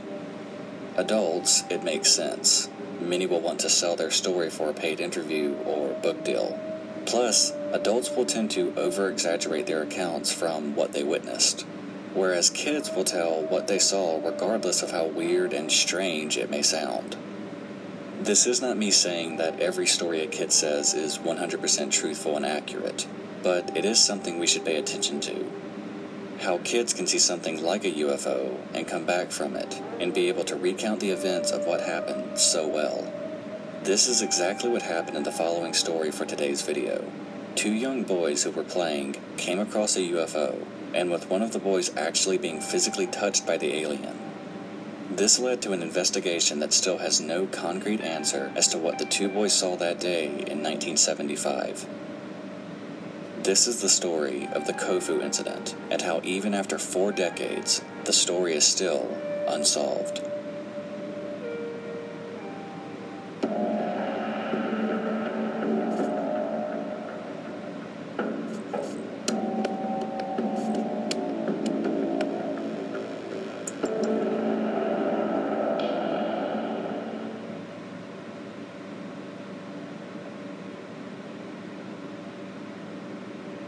On February 23, 1975, two boys, Masato Kawano and Katsurio Yamahata, were playing near their homes in Kofu, Japan.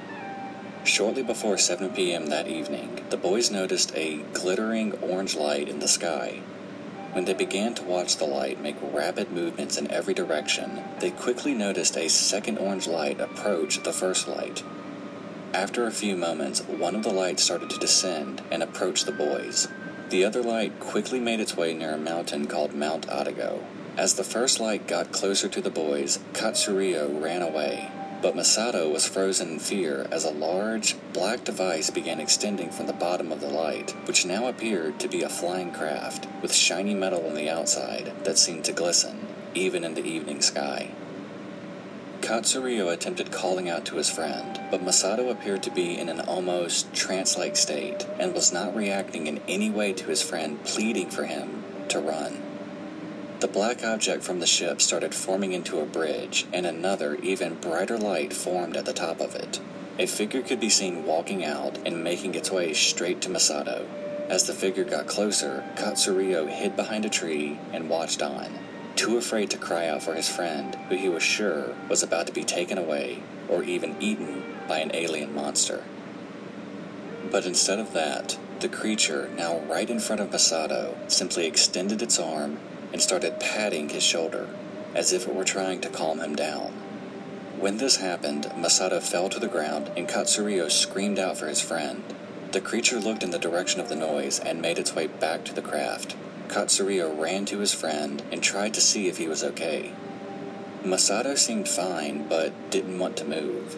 He claimed he was too afraid of what happened and wanted to make sure that whatever it was had left. Katsurio watched on as the craft made its way further away from them, and as he stood up, he was able to make out important details about the shape and size of the craft. He sat back down to comfort his friend, and instead of running home to scream to their parents about what had happened, they instead sat there and talked about what had just occurred. Katsurio could tell his friend was still scared and was on the verge of tears. Masato told him about the creature and what he looked like. That it was around his height of four feet tall and had a claw like hand with three very large talons. He went on to continue his description, saying that the creature had brown, wrinkled skin and what appeared to be metal fangs. He also said that it appeared to talk to Masato, but instead of speaking any type of normal language, instead it was making a clicking sound, compared to a Geiger counter. The two boys eventually made their way back home to tell their parents. Not surprisingly, the parents didn't take the boys' wild story serious. But, with the two refusing to let up and seemingly getting even more upset as they told the story, they decided to try to calm them down and go to the area where the incident happened. But before they could actually get to the area, to the mother's shock, they saw the orange lights zipping around the sky in what looked like a repeating formation. They watched on in both horror and amazement at the lights and the fact that their sons could, in fact, be telling the truth, which opened up a whole new realm of fears for any parent. About five minutes into watching the orange lights in the sky, out of nowhere an incredibly bright light erupted from their direction, and the mothers ran to shield their children for fear that it was some type of explosion. But, thankfully, this was not the case. A few seconds later, when the lights dimmed away and they saw that the orange lights had vanished, they all stood there looking up at the sky, expecting to see some kind of answer to what had just happened. Yet, nothing came. At this point, any doubt the parents may have had about the boy's story was completely gone, as they could not explain what they just witnessed. The next day, both Masato and Katsurio went to school, but Masato struggled during the day due to him not sleeping at all because he was too afraid of being taken away by the creatures in the middle of the night. He actually said that he wanted to go to school because at least there he could distract himself instead of sitting at home and worrying about what was going to happen next. But instead of doing the normal daily things one would do at school, both boys retold the events of what had happened to both the other students and the teachers, and both parties were blown away by the story. The details that the boys had retold, with neither of them stopping to remember anything as if it had been rehearsed, this ended up catching the attention of the principal as well, and that led to the staff wanting the boys to draw what they had seen that day so they could see if somehow it jogged any memory or if anyone could recognize what they drew. The news of this around the school caught the attention of another student who also claimed that he saw the orange lights from the prior night as well. Eight year old Ichiro Mengishi told his teacher about his experience and that he actually saw the lights when he was riding home with his parents. But his recounting had him seeing it a full hour and a half before Masato and Katsurio did. This makes you wonder if those lights were just flying around in the area, then how many other people had seen them but didn't want to come forward for fear of looking like a crazy person? And it wasn't long before two more people came out and told that they had as well seen the lights. Later in the day, still during school hours, a janitor for the school and another teacher approached the principal to confirm that what the boys had been saying was true. They couldn't vouch for the alien part, but they did in fact see those same orange lights. With enough witnesses coming forward, it got the attention of the entire school board, who had two police officers go out to the scene of where it took place, along with several teachers, to examine the area and see if they could find anything. When they first arrived at the scene, they immediately noticed two large, thick concrete pillars knocked over and broken near their base. Clearly knowing that two small boys wouldn't be able to cause this, it got them to wonder why nobody had reported it. Clearly, this would have been very loud, and somebody would had to have heard it, yet the pillars laid there, as if the outside world were oblivious to anything even happening. Upon even more examination, the teachers accompanying the police saw indentions on the ground that matched with the shape of what Masato described in regard to the ship. The teacher took a soil sample from there and had it tested, and it came back radioactive. And what is even crazier is that it was the only spot in the entire area that had any type of radiation. By now, the boy's story was becoming something bigger than anybody had thought it would be. What they were going to chalk up to simply two boys playing a joke on the school was turning into something out of a science fiction movie. The boys were intensely questioned by the teachers, parents, and the police, yet their stories never changed or altered in any way. They stuck to the same story that they had told their parents when they had run into their house, screaming out that they had seen an alien. Little is known after this. From what can be found online, the case stalled, and it was eventually closed due to the lack of any credible evidence. There are those out there who claim that it was the police trying to cover something up, but if you look at this from a realistic standpoint, they didn't really have anything. They had the account of the story, the radioactive soil, and the damaged concrete pillars, but that was all. And it could be explained away by numerous other things other than UFOs. That is not to call all of the witnesses liars, but just that the police may not have had any further lead into the investigation. And eventually, things dried up, and they had to focus on other things. Since then, there have been no reported sightings of UFOs in the Kofu area. But the story of Masato and Katsuhiro live on as one of the most convincing UFO stories out there. What do you think? Do you think the boys made up their entire story? Or do you think what they saw was proof of UFOs? Let us know your thoughts in the comments, and we will see you next week for another video. Okay,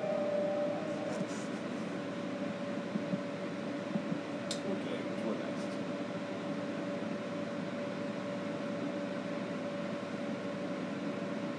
These are amazing, by the way. These are amazing.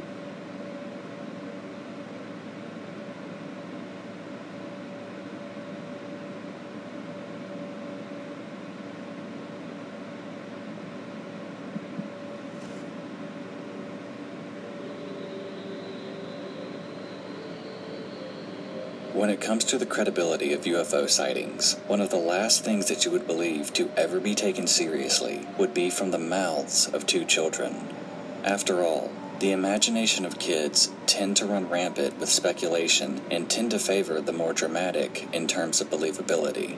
This appeared to be the case in 1967 when a brother and sister, aged 13 and 9 respectively, told local authorities that they encountered four alien type beings in a field in Cussac, France, near their village. Going on to describe them as small, all black figures less than 4 feet tall. At first, many of the residents in the village, including the police, brushed this off as nothing more than bored children playing games with them. But at the persistence that they go with the children to the area of where the aliens were spotted, when the police arrived there, to their shock, they found that the location produced a very strong sulfur smell and that the ground had been disturbed where a large portion of the grass was dead. What would follow would go on to be known as the case of the Four Little Devils and would shake the UFO community for decades to come. This is the story of the Cussac incident.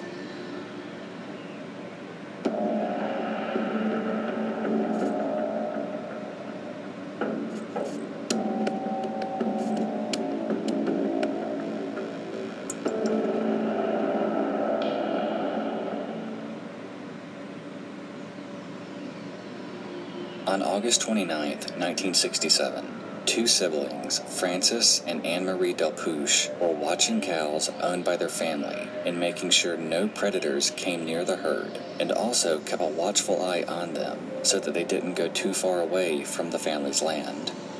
As the two watched the roaming herd and played, they began to hear frequent mooing coming from across the open plains, accompanied by the thunderous distant sounds of the cows running further away from something. The children couldn't make out what exactly was causing the disturbance, but knowing that there was a part of the fencing that the cows could easily get over, Francis quickly ran after them to try to stop them as best he could. As Francis got closer, and the loudness of the distressed cows became more intense, small figures could be briefly seen. But, due to the tall grass, Francis couldn't get a good look at whatever was close by. He made his way to some large rocks and quickly climbed on top of them to get a better view. What he recounted was that he witnessed four small, all black figures moving away from the herd, not knowing if they could see him and assuming they were other children messing with the cows. By this time, his little sister Anne had made her way to the rocks and watched on with her brother at the four small beings. They would later recount that what they saw confused them. One of the aliens seemed to be collecting soil. Another one was looking at the cows. Another was holding some type of mirror like object up at the sun. And the final one was seeming to give orders by means of hand gestures instead of any vocal communication. They were near a sphere like craft that was extremely reflective, later described as being difficult to directly look at due to the sun blinding both children. Anne described in more detail that the sphere had four straight legs that had a small ball on the end of them, equally as shiny as the main body of the ship. The aliens at first did not seem to notice either of the children and went on doing these tasks for around 10 minutes before finally Francis called out to them, and at that moment, all four figures stopped abruptly and seemingly locked eyes with him. Francis was able to make out that their entire bodies were black like a shadow. They had two arms, two legs, and a head, along with a very sharp nose. The suits they were wearing appeared to be skin tight, with no visible signs of seams anywhere. That was all he could make out physically. They all quickly moved back to a nearby craft when seconds later it seemingly teleported into the air, where the remaining two aliens on the ground levitated up and appeared to be absorbed into the sphere. At this point, the craft began to spin very quickly. The children recalled the sound of wind, yet they didn't feel anything. The sound was quickly followed by a soft, piercing sound that increased in volume as the speed of the spinning increased. The sphere became brighter with each passing second, and then suddenly, it disappeared. Snapping out of their shock from what they had just seen, Francis and Anne ran to check on the cows and herded them back to their family's farm. With everything seeming to be fine with the livestock, they ran into their house and told their parents what they had just seen.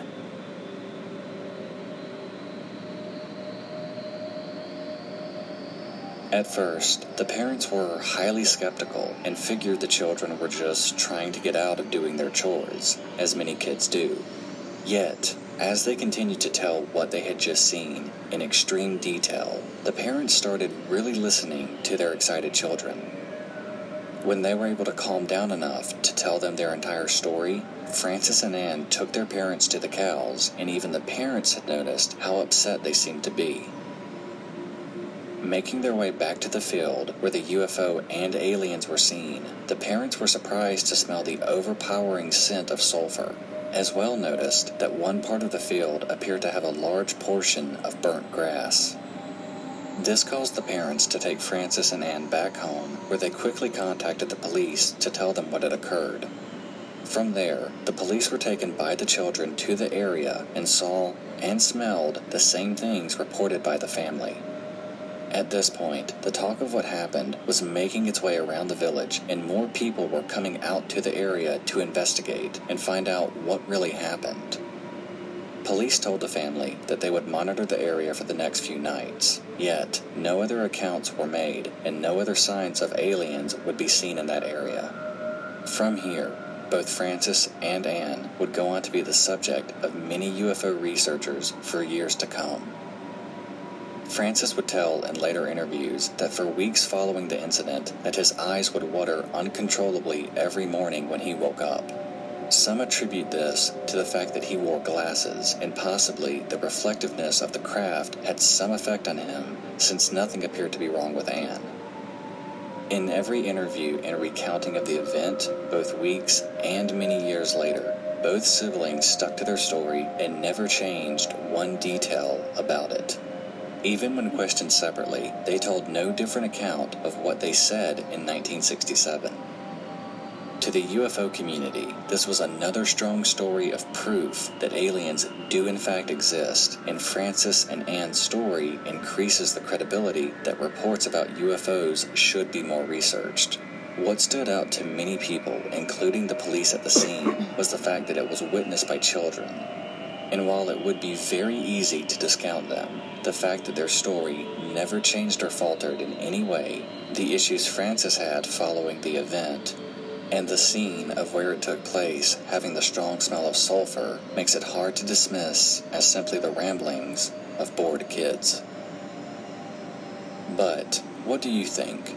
Do you think Francis and Anne were making all of this up for attention? Or do you feel this is another instance of children seeing UFOs and recalling it in vivid detail? Let us know your thoughts in the comments, and we will see you all in the next one.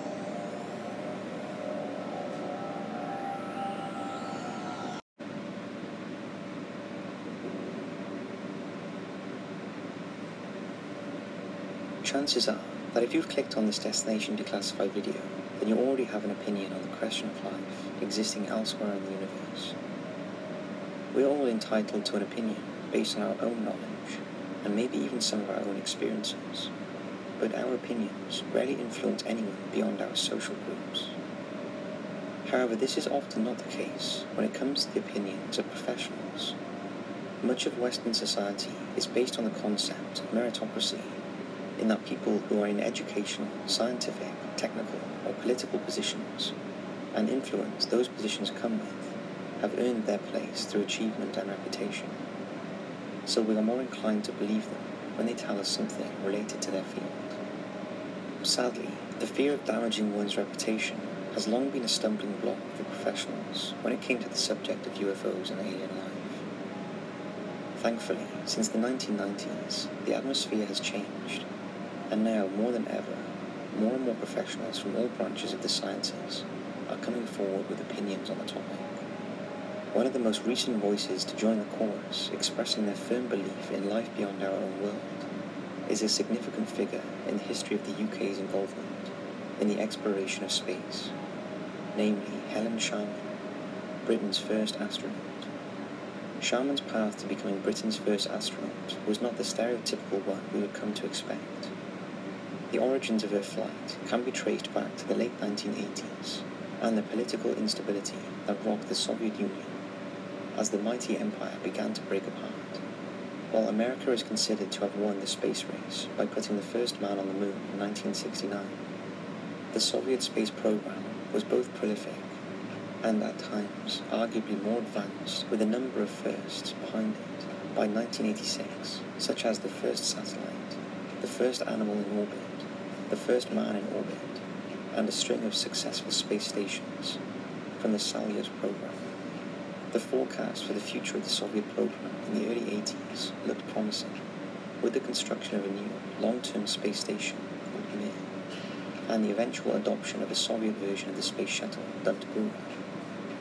Unfortunately, as the Soviet government wrestled to maintain its grip on power of the many Soviet states, the space program began to lose priority in the allocation of ever-dwindling funds, leading to the Soviet Space Agency to do something extraordinary for the communist world actually renting seats on their spacecraft and time on the space station for rich private organizations, mostly from the West. The UK space program at the time was rather limited in scope compared to the US and the Soviet Union. The British National Space Centre was established in 1985 to coordinate British government agencies and other interested bodies in the promotion of British participation in the international market for satellite launches, satellite construction, and other space endeavours, but didn't include an astronaut corps, and there seems to be little official interest in taking the Soviets up on their offer. However, there were those in the UK who had an interest in cooperating with the Soviets without government support, and this led to the Project Juno consortium. Various British companies put forward money either in exchange for influence in deciding how best to utilise the time the first British astronaut would have in orbit or to simply help promote their own companies as part of an advertising campaign. There were some major players in British industry involved in the consortium, including British Aerospace and the television channel ITV, who would televise the spaceflight. While work was underway to provide the funding, the search began for the astronaut who would be sent. The consortium undertook a publicity campaign, hoping to attract a suitable person, and this included an advert in a newspaper that read somewhat jokingly, astronaut wanted, no experience necessary. One such applicant was the 26-year-old Helen Sharman, who had studied chemistry at the University of Sheffield before gaining a PhD from the University of London.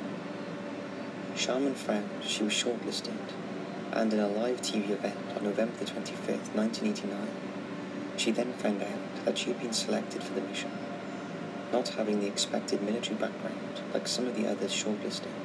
She was a surprising choice for some, but the consortium emphasized an importance on scientific acumen. Having been selected out of over 13,000 total applicants for Juno, a process that saw her undergo rigorous psychological and medical testing, such as a tolerance to hygiene and motion sickness and technical understanding, she then spent 18 months of training in Star City near Moscow, the cradle of the Soviet space program. On her website, she explains that as well as the expected preparing for weightlessness, learning how to cope inside the cramped confines of the Soyuz space capsule, and how to deal with the physical stresses of the return to Earth, she also had to learn Russian, which was helped by her getting to know her fellow cosmonauts' families. Despite the effort to raise the funds, the consortium failed to reach the total amount the Soviet Space Agency was asking for. But Soviet President Mikhail Gorbachev promised to make up the shortfall as a way to encourage other Western companies from investing in the agency. Thus, on May 18, 1991, Sharman, along with two other cosmonauts, blasted off on board Soyuz TM-12 bound for the Mir space station. While aboard, Sharman conducted various medical and agricultural tests. She also took a series of photographs of the British Isles and communicated with British schoolchildren via an amateur radio set they had built. Being just 26 years old and 11 months at the time, Sharman remains the sixth youngest person to ever go into space. Sharman departed Mir after a week in space, returning aboard the Soyuz TM-11 capsule, which had docked with the station in December of the previous year. This capsule had carried Japan's first astronaut to the station on December 2, 1990. He was a journalist, and like Sharman, his place on the earlier Soyuz TM-11 flight had been paid for by a number of Japanese companies working together. Since her historic flight into space, Sharman has been a leading figure in the British scientific community, using her time in space to encourage young people to take an interest in science. She's presented numerous documentaries for the BBC Schools team and would later write a children's book entitled The Space Place. In 2015, she became operations manager for the Department of Chemistry at the prestigious Imperial College London and has been the recipient of numerous science awards and accolades for her work. In 2015, British astronaut Tim Peake blasted off for the International Space Station, and this flight reinvigorated interest in spaceflight amongst the British population. But while Sharman was pleased with this renewed interest, she claims that it has had an unfortunate consequence for her personally, and her spaceflight especially, regarding her gender. As she explained it, when Tim went into space, some people simply forgot about me. A man going first would be the norm, so I'm thrilled and I got to upset that order. Giving an interview to the British Sunday paper, The Observer, in early 2020, Sharman didn't hold back regarding her belief in alien life, saying aliens exist, there's no two ways about it. There must be all sorts of different forms of life. There are billions of stars out there in the universe. Will they be like you and me, made up of carbon and nitrogen? Maybe not. It's possible they're here right now, and we simply can't see them. Sharman's words echoed previous theories about alien life and how it could be hiding in plain sight. As she alludes to, there are literally billions of stars in our own galaxy alone, an estimated 25 billion in fact, and many of those have planets orbiting around them. The chances that only this little blue orb in this rather uninteresting corner of said galaxy has developed life seems highly unlikely, given the galaxy's scale, and that is to say nothing of other galaxies. NASA scientists are even exploring the possibility that life once, or possibly even still does exist on Mars, or the Saturn moon and Enceladus, as we've talked about in previous videos. Regarding her comment about not being able to even see the aliens, this too is something that the scientific community has speculated over for many years. It might seem like something from a science fiction movie, but we must remember that our perception of the universe is limited by our technology, and our technology is improving every day. Thus, our view of the universe is changing as we learn more and more about it. So it's not beyond the realm of possibility that alien life is all around us. We just haven't identified it yet. This is the view embraced by Lord Martin Rees, former president of the Royal Society and the personal astronomer to the British royal family, who said in 2014, just as the chimpanzee can't understand quantum theory, it could be there are aspects of reality that are beyond the capacity of our brains. This goes some way to explaining the Fermi paradox, which has plagued the search for extraterrestrial life for quite some time. Named after Italian-American scientist Enrico Fermi, the paradox relates to the high statistical probability that life exists elsewhere in the galaxy, and that consequently we should find some kind of evidence of it, yet the lack of such evidence contradicts the statistical probability in the first place. As already stated, as our technology and understanding of the universe grows, we may find that the universe is teeming with life that we just couldn't see before.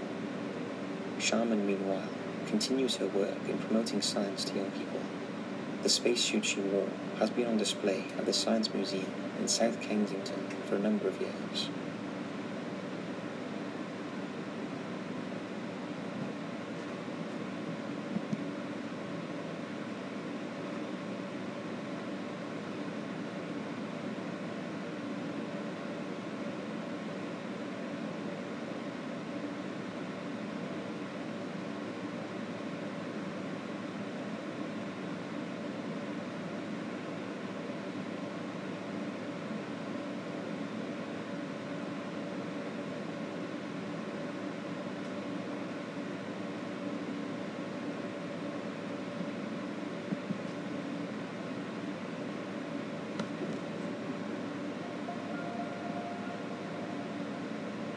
In 1972, noted astronomer and UFO author J. Allen Hynek coined his three kinds of UFO encounter in his book, The UFO Experience, a Scientific Encounter. The three kinds of encounter he defined escalated from the sighting of something unusual in the sky, to physical evidence of the sighting, to encountering some kind of occupant of a UFO. It was this last one that captured the world's imagination, even inspiring the Steven Spielberg movie, appropriately titled Close Encounters of the Third Kind. Contact with the occupants of a UFO is probably the ultimate goal of every UFO researcher, for it would prove what many of them have long suspected that we are being visited by beings from another world, or even many worlds. However, with the cases of alien abduction and experimentation aside, direct contact and the exchange of information between alien pilots and human witnesses has been rare and often controversial. Even rarer are the cases of repeated contacts over a period of time. In 2009, a story broke in the Italian media that, if true, is one of the most fascinating cases of contact in the history of ufology, featuring not only numerous communications between humans and UFO occupants, but also pre-arranged demonstrations of UFO technology, including teleportation and the outline of how and why this planet has attracted the attention of an interstellar community. Known outside of Italy as the Friendship Case, but simply referred to as the story by those involved. It was not until engineer and witness Stefano Breccia went public after collecting the testimonies of those involved, who were still alive, that the world became aware of the case. It began in April 1956 when Bruno Sammaciccia and two friends decided to go for a walk around the grounds of a local castle near Pescara on the east coast of Italy. The three men had no idea that this casual stroll would result in a life-changing encounter with three alien beings. The aliens looked human, but the Italians could sense that they were not quite right. The aliens introduced themselves and began explaining who they were and their mission on Earth, referred to as the W56 aliens, referencing the year of contact. They would come to be known to the Italians simply as their friends, despite the W56 beings all looking similar to humans. The Italians noticed that there were distinct differences between them. One, for example, was incredibly tall, while in contrast to this, another of the beings was exceptionally short. But both had well-formed body shapes, the W56 explained why there were such noticeable differences between their members. It seems that the beings were not from one single planet, but an interstellar alliance of many planets spread across the galaxy. The differences, therefore, most likely arose from the unique properties the beings encountered living on their individual planets, such as variations in gravity. The beings explained that life on our own planet was created for some positive purpose within this alliance of planets, but now, in the 1950s and beyond, mankind was threatening that objective. With our corrupted morals and the advent of nuclear weaponry, the W56 beings expressed their grave concern that humanity was on a collision course with self-destruction, and they aimed to help guide us back onto the right path.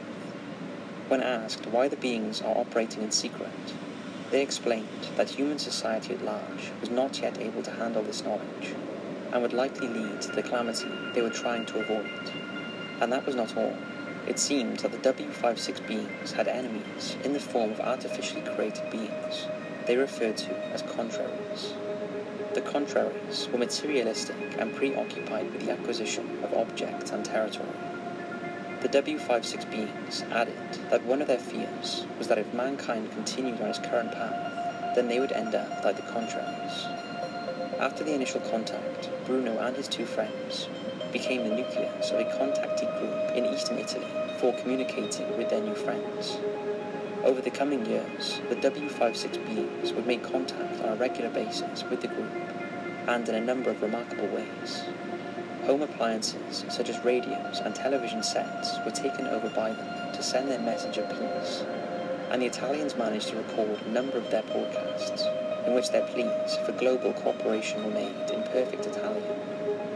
Perhaps even more incredibly, the W56 beings would use their teleportation technology to beam notes to the Italians. The group began to identify key alien personnel and assigning them names, with the alien leader being referred to as Dim Pietro. The W56 beings explained to them that there were numerous underground and undersea bases around the world to allow them to carry out their mission here on Earth. Most continents had at least one exceptionally large underground base, with Europe having one under Italy. These main bases were so large that they even had their own weather patterns and were created using extremely advanced technology that repurposed the soil to create a livable space. This method proved extremely unstable, however, and the W56 beings explained that if their technology was deactivated or lost power, then the caverns would close up as if the base were never there in the first place. As well as these large bases, there were also numerous support bases dotted around the globe that were much smaller and generally served observational roles. It seems that the W56 beings were never afraid to show off their technology. On more than one occasion, the members of the group were invited to view spectacular demonstrations of what their craft were capable of doing. They also didn't appear to have any reservations about photographs and video being taken of the demonstrations. The recordings of these crafts in flight show them as traditional saucer type vehicles performing typical UFO maneuvers, such as sudden changes of direction that no normal aircraft could achieve. The exterior of these craft were often blurred, something that Dim Pietro's people explained was condensation as a result of the craft's propulsion systems. They also explained that rather than the laws of physics, their technology had more of a basis in what we would define as the spirit world. The images recorded by the group have come under scrutiny by researchers. While modern analysis techniques show that the images are genuine and have not been tampered with, such as imposing the images of the craft onto photographs or video of the countryside, meaning they were real objects. It does not dismiss the possibility the images were made using models suspended on rope or hurled through the air, as some skeptics have suggested. Somewhat curiously, Dim Pietro and his alien compatriots began asking for help in acquiring supplies for them to use here on Earth. They would ask for large quantities of fruit, metals, and barium nitrate, which had little use for humans in 1956. Some of the supplies were paid for by the W56 beings themselves, but mostly it was the contactee group that had to foot the bill. Whenever the supplies were delivered, Bruno and his friends would have to distract the drivers in some way so that they wouldn't see them being teleported away. The group often questioned why such an advanced alien race would need such help, but supporters of this story have argued that this was probably an exercise to either make the Italian group feel involved in Dim Pietro's peace mission or to test the Italians' commitment. Eventually, the contact group swelled to over 120 members of various levels of involvement. It also included non-Italians, and there are reports that the W56 beings made contact with others in other countries. Unfortunately, as the years went by, the contactee group lost their own cohesion and began to split up. Contact seemed to have continued to some degree right up to the 1990s, while some have claimed to still be in contact with the W56 aliens. Like many such spectacular cases of alien contact, doubts have been cast over the authenticity of the case. Some have suggested that the whole thing had been fabricated, while others have put forward the possibility that the contactees were the victims of an elaborate hoax. However, there is one intriguing piece of evidence to consider. Dim Pietro explained that his people had been on Earth for centuries, carrying out their mission of peace, and when he revealed his people's real name as Akrij, investigations found the term or variations in several ancient languages. As far apart as ancient Egypt, India, and Saudi Arabia, it has come to mean peace or wise men.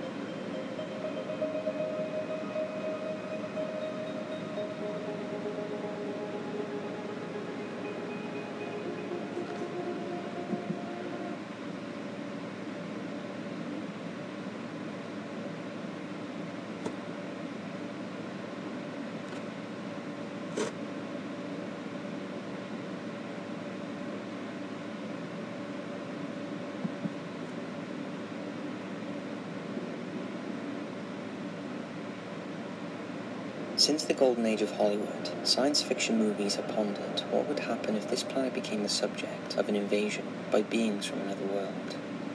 While most stories concentrate on the personal aspect of the experience, a real invasion would have far reaching consequences for society, and it would be society that would be our best chance for survival. To that end, as in any major emergency, we would look to our government for leadership in tackling the alien invaders. We have come to expect our governments to have a contingencies for any eventuality which they can immediately implement when the need arises. Natural disasters, economic collapse, war, pandemics, breakdown of law and order. There are numerous plans available to most Western governments, sitting in vaults, waiting to be unlocked. So what about an alien invasion? It might surprise you to know that several governments have at least acknowledged the possibility of intelligent life existing elsewhere in the universe. Even the UK Ministry of Defence has said publicly that they are open minded to the possibility of alien life existing in the universe. But in its opinion, there was no evidence to suggest that they pose a threat to national security. Or perhaps planetary security would be more accurate. But what if that were to change? What if we awoke to the life changing news that alien beings had arrived on Earth with hostile intentions? If there is a plan for what to do in the event of a hostile alien invasion anywhere in the world, no government seems prepared to reveal it. There could be a number of reasons why this may be the case. It could be that, like any war plans, they are kept secret so as not to tip off an enemy who could plan around them. It may be more simply that governments do not want to be embarrassed by having such plans since most people will scoff at the idea of aliens. Then, of course, there is the fear factor. If people hear that the government has plans for an alien invasion, then it would be human nature for them to wonder the government knows something the rest of us do not. Much to the frustration of many ufologists and experts, such as Nick Pope, himself a former MOD employee, the more likely answer is that there is no plan for what to do if there is even alien contact, let alone an invasion by hostile aliens. Because of this, in 2018, he drafted a series of protocols for governments to follow should alien life finally be discovered. His alien protocol plan explores actions to be taken by governments, ranging from the discovery of alien microbes to the receiving of an alien signal to the discovery of alien craft or space probes. But as for concocting a plan to defend Earth against alien invaders, the biggest obstacle is that we are attempting to address an undefined problem we can't predict the aliens' psychology, their intelligence, their technology, or even their motivation for invading.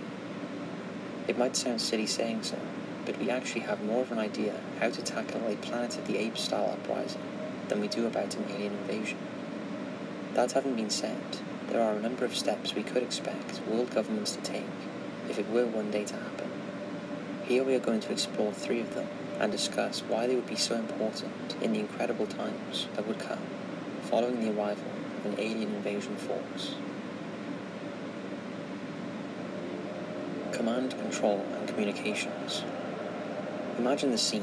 You are watching another Destination Declassified video when suddenly YouTube interrupts it with a white screen, upon which is the YouTube logo followed by the words, Please wait for an important announcement of the highest national agency. Do not close your browser or attempt to open another video. You will be redirected to a government announcement shortly. At the same time, you start getting notifications on your phone from Facebook, Twitter, WhatsApp, and Instagram, all telling you to turn on your television to any channel. You do so, and you get the same message as YouTube are showing. Then suddenly a voice is heard and gives the following message. This is an emergency announcement from the government. In the last few minutes, our country has come under attack. This is not a drill. We are at war. Citizens are advised to remain in their homes and wait further instructions. If you are not at home, then seek shelter at your place of work or in public buildings. Do not contact emergency services unless it's immediately urgent. Do not attempt to flee to relatives' homes unless instructed to evacuate in future announcements. I repeat, we are at war. In all likelihood, this is how an alien invasion would begin for the ordinary person. But have you noticed that a key piece of information is missing in the announcement? The word alien is not mentioned anywhere in the broadcast, and many experts agree this would probably be deliberate. Even the most convinced believer in UFOs and alien visitations would have a hard time believing that an alien invasion was underway at this very early stage. But it's not the government's intention to convince the public as such. Instead, they would want to immediately catch the people's attention, so they would be more inclined to follow any further instructions without question, and a degree of ambiguity would actually be useful in achieving that aim. communications would be vital throughout the invasion for the government to maintain authority, organize aid, coordinate evacuations, and control any military action against the aliens. Without the ability to communicate, the government is rendered totally ineffective, and our leaders become no better off than ourselves. In the 21st century, our ability to communicate is varied and widespread, meaning there are numerous ways we can share information. It also makes it that much harder for an invader, human or alien, to close down those lines of communication. Even war-torn Syria and Iraq have managed to access the internet to spread news of what is happening in those ravaged countries. After the initial shock of the invasion, the government would then have to organise how the country is going to function whilst fighting the alien invaders. A country at war cannot simply stop the population to hide, since food and raw material will need to be manufactured and then distributed. While we may look at our leaders with jealous disgust as they take to the relative safety of an underground bunker, they will need to be kept safe in order to keep the country going. Think of them as the brain to the country's body. The body needs the brain to control it, but the brain needs information from the body to know what to instruct the body to do. As well as speaking with us, our government would also have to coordinate with other governments to ascertain a global picture of the invasion and share combat experience in order to adapt future tactics to make them more effective. This is how vital communications will be. Chances are an alien invader would recognize this fact and take measures to stop us communicating with technology. After that, it will be back to the days of messengers, moving between towns and cities, either in cars or motorbikes, on horseback, or eventually even on foot. Martial law. In the Western world, most countries are democratic, with rights to freedom of speech and freedom of the press. We each have the right to criticize our leaders and express our thoughts and views without fear of prosecution, providing we do not engage in or actively encourage someone to commit violence or a crime. This, of course, breeds an environment for debate, but in an emergency war scenario, debate can only delay the attacked country's response. The declaration of martial law would instead grant absolute and unquestionable authority to the government in order to allow them to focus on combating the alien threat. We would lose several freedoms we take for granted today, including the aforementioned freedoms of speech, with the press simply becoming a tool with which to extend the government's ability to communicate instructions, and even perhaps propaganda. We may bark at this idea now, but ask yourselves the following questions if we really were being invaded by aliens. It took Hitler just 18 days in 1939 to defeat Poland's armed forces because of his army's technological superiority. Given the speed at which a technologically advanced alien race might sweep across a country, there would be no time to debate anything, and decisions would have to be made with great urgency, or all would be lost. Having key instructions in print, such as basic first aid, how to construct shelter, and where evacuation points are located, could prove vital. Newspaper companies would have the infrastructure in place to produce that information on a massive scale to meet the demand. If you were living in New Jersey, would it do you any good to learn in the press that the alien invaders have destroyed California? In the here and now, your primary concern would be with you and your family in New Jersey. Why would you need to know about California, which is thousands of miles away? It would only impact your emotional well-being, which would already be low. But martial law extends beyond limiting what we can say. It would also limit what we could do, with the penalties being potentially severe. Fear would overwhelm huge numbers of people upon learning of an alien invasion, and as such, many could be expected to start acting irrationally, and probably violently. You may be best friends with the sweet old lady who lives next door, but when it boils down to you or her surviving, you may suddenly be able to justify all kinds of terrible acts, to take her supplies and improve your own chances. To that end, martial law would even grant law enforcement wide-ranging powers to keep the population in line. At first, this would likely involve being detained, but if the numbers of detainees began to grow to such an extent that it became impractical to keep them locked up, then they might be put to death. In the 1980s, a number of civil servants in the UK and US underwent training to allow them to take command of designated areas following a nuclear attack. This training instructed them on when to use lethal force in order to maintain law and order. So this is not the stuff of fiction. There are people trained to order your death in a major crisis, such as during war. Fighting the aliens. Just how would you fight back against an invasion force which has the power to traverse the galaxy? Many scientists and scholars agree, compared to such a race, we would be the same as monkeys are to us. Monkeys can use tools, but how is a rock being used to bash open a coconut, the same as using an electric drill? It isn't. That being said though, if a monkey was to throw a rock at us, it would still hurt. So if we could hurt the aliens, how would we do it? In fiction, perhaps the greatest weapon ever to defeat alien invaders were bacteria common to our planet, as seen in H.G. Wells' work, War of the Worlds. This is by no means an unreasonable assumption. After all, our own history shows how devastating diseases can be.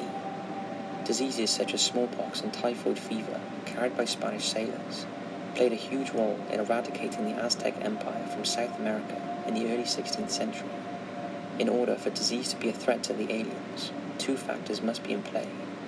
Firstly, the aliens would need to have similar physiologies to ourselves, implying they evolved on a planet similar to ours. Secondly, they would have to leave the protection of their technology at some point in order to contract the diseases, but a race as technologically advanced as to cross the galaxy would likely have surveyed our planet first for any such threats to them. Having identified them, they would probably remain in their craft, or at least wear some kind of environmental suit while on our disease-ridden planet. We can only guess how effective our conventional weapons would be, but ultimately, there would almost certainly be nuclear weaponry involved in repelling an alien attack. This would especially be the case if there were groups of aliens focused in a small area. Imagine if Hitler had a nuclear weapon on June 6, 1944, D-Day. Using it against the Normandy beachland would not only blunt the invasion, but kill huge numbers of Allied troops in a single strike, thus preventing another landing for months or even years while the Allies rebuilt. Given the effect on the environment and the chances of civilian casualties, nuclear weapons would only be used if similar concentrations of alien forces presented themselves. But again, an invading alien technology would have to be so advanced as to survive the perils of interstellar flight that it's doubtful any nuclear weapon in existence could overpower it. Using nuclear weapons may only end up killing ourselves faster as we suffer the effects of the blast and the radioactive fallout. As we said at the beginning, we can't know how a real invasion might play out because we just don't know what we will be facing. However, there is some hope for us. Returning to the comparison about us being like monkeys compared to them, we may find that rather than being the focus of extermination, we are instead something to be studied or even admired. In fact, if we look back through the entire history of the UFO phenomenon, there is very little to suggest that if UFOs are alien controlled, that they have hostile intent towards us. Even the cases of alien abduction, which admittedly are quite disturbing for the victim, can be likened to how scientists today study animals by trapping and tranquilizing them. Human arrogance may be offended by this, since we have evolved to know that we are the dominant beings in our world. But then again, a queen ant has evolved to know that she is the dominant being in her world, and has no concept of anything outside of that world.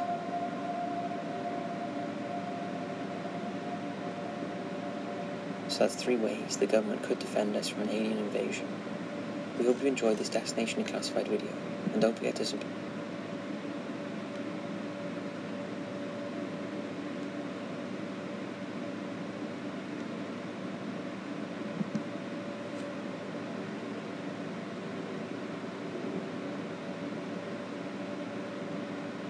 The UFO phenomena now has a number of well-established traits that define it, and among these are the case of animal mutilation, especially amongst farm cattle. Cattle can be killed and mutilated for a number of natural reasons, such as wild predators straying onto farmland, or even at the hands of cruel humans. What links some mutilations with UFOs are sightings of flying objects leading up to or after the discovery of the mutilated animals, and the apparent medical precision of the mutilations. Eyes, tongues, and reproductive organs, among others, are often removed quickly and extremely precisely for no apparent reason. Like much of the UFO phenomena, we often consider such cattle mutilations to be a recent mystery, but in fact, it appears to have happened since at least the 17th century. It's likely that mutilations happened before this too, although the scientific precision of such mutilations was not yet appreciated by the human population at the time. Many alternative theories as to how these animals have suffered such mutilations have been put forward, ranging from consumption by flies to cryptids such as the chupacabra, but few stand up to scrutiny, given how global a phenomenon it appears to be, which only reinforces the belief by ufologists that extraterrestrial beings are the cause. So if extraterrestrial entities have performed such procedures on animals, we have to ask the question, have they performed them on humans too? Located on the southern side of the Brazilian city of Sao Paulo, the Guarapiranga Reservoir was constructed in 1906 by the Sao Paulo Tramway, Light and Power Company to supply water to the nearby Parnaíba hydroelectric plant. From 1928, it also began to be used to supply water to the city's population. Like many large bodies of water in Brazil's sprawling urban landscape, it eventually attracted the impoverished, who built shanty towns along its banks. The reservoir itself would be little known outside of Brazil, were it not for a bizarre and grisly incident that occurred in 1988. On September the 29th, a young boy was walking home from school along the banks of the Tertiary Billings Reservoir, a few miles to the east of Guarapiranga, when he spied upon a number of birds on the ground, taking an interest in what the boy initially thought was a washed-up animal carcass. It was only as he got closer to it, hoping to hit one of the birds with his slingshot, that he realized it was the mutilated body of a middle-aged man. The young boy raced to the nearest group of adults and told them what he had discovered. Soon the police were on the scene, suspecting they had come across yet another victim of the many violent gangs that infested Brazil's cities. Indeed, the reservoir had become the preferred method of quickly disposing of bodies of those caught up in the violence, so the police officers had no reason to suspect this body was anything out of the ordinary. However, the officers that attended the scene were puzzled by what they saw. Instead of a bullet-ridden body or a slashed throat, the male victim had instead been mutilated in a bizarre but precise fashion. The coroner's report later explained what the officers all saw. The eyelids had been surgically cut away and the eyeballs removed, while the tongue and section of the jaw, the left ear, lips, and flesh around the mandibles and neck had also been removed. The police photographed the body while news of the discovery began to spread amongst the local people, sparking rumours from the possible to the bizarre. The police quietly removed the body during the night and transported it to the coroner's office for further investigation. This revealed even more bizarre injuries, including a number of puncture holes around 1.5 inches wide under the armpits, in the legs and in the arms. It appeared that these holes were created in order to extract flesh and muscle from inside the body. Going deeper, the coroner found that the liver, kidneys, stomach, large and small intestines, and pancreas were all missing, while the chest and stomach had shrunken down afterwards as a result. With no apparent incision having been made other than another of the small and precise holes near the navel, the coroner was forced to conclude the organs were extracted through this hole in some way. Additionally, the victim's colon had apparently been clawed out. He had been castrated, and finally, every single drop of blood had been drained from his body, to such an extent that all the wounds showed a distinct lack of bleeding. Even more bizarrely, rigor mortis had not set in, despite it being over 24 hours since the coroner concluded the man had died, while the body did not emit any of the usual odours one would expect. The coroner even noted that despite the boy having found the body surrounded by birds, they hadn't taken to feasting on the victim's flesh. If all of this wasn't enough, perhaps the most mysterious part of the coroner's report was also the most grisly. That, in his opinion, the man had been fully conscious during the procedure. Toxicology didn't reveal any anesthesia or drug, which would have paralyzed the victim, but examination of the body didn't reveal any signs of physical restraints being used, such as bruising either. Yet in order for the holes to be so precisely made, the victim would have had to have been completely immobile. This begs the question, how his attackers achieved this, since even a willing victim couldn't possibly keep still with the pain of being drilled into. Despite the missing piece of jaw, there was enough teeth remaining to identify the man through dental records, although in respect to his family, his name hasn't been revealed publicly.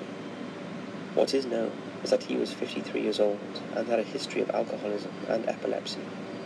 He had been reported missing three days earlier having gone fishing on the reservoir, the police, with no other leads, dismissed the case as an unfortunate accident. They concluded the man had died while swimming and was then feasted upon by predators, despite the coroner's report, which outlined the surgical precision of the holes. The inability of the authorities to find a cause of the death has led to some investigators to accuse them of a cover up, because it would not be until 1994 that the coroner's report and photographs of the body would be leaked out. The clear parallels of the condition in which the body was found with that of typical cattle mutilations is clear. Perhaps even more disturbingly, this is hardly the only human mutilation to be carried out in this manner by forces unknown.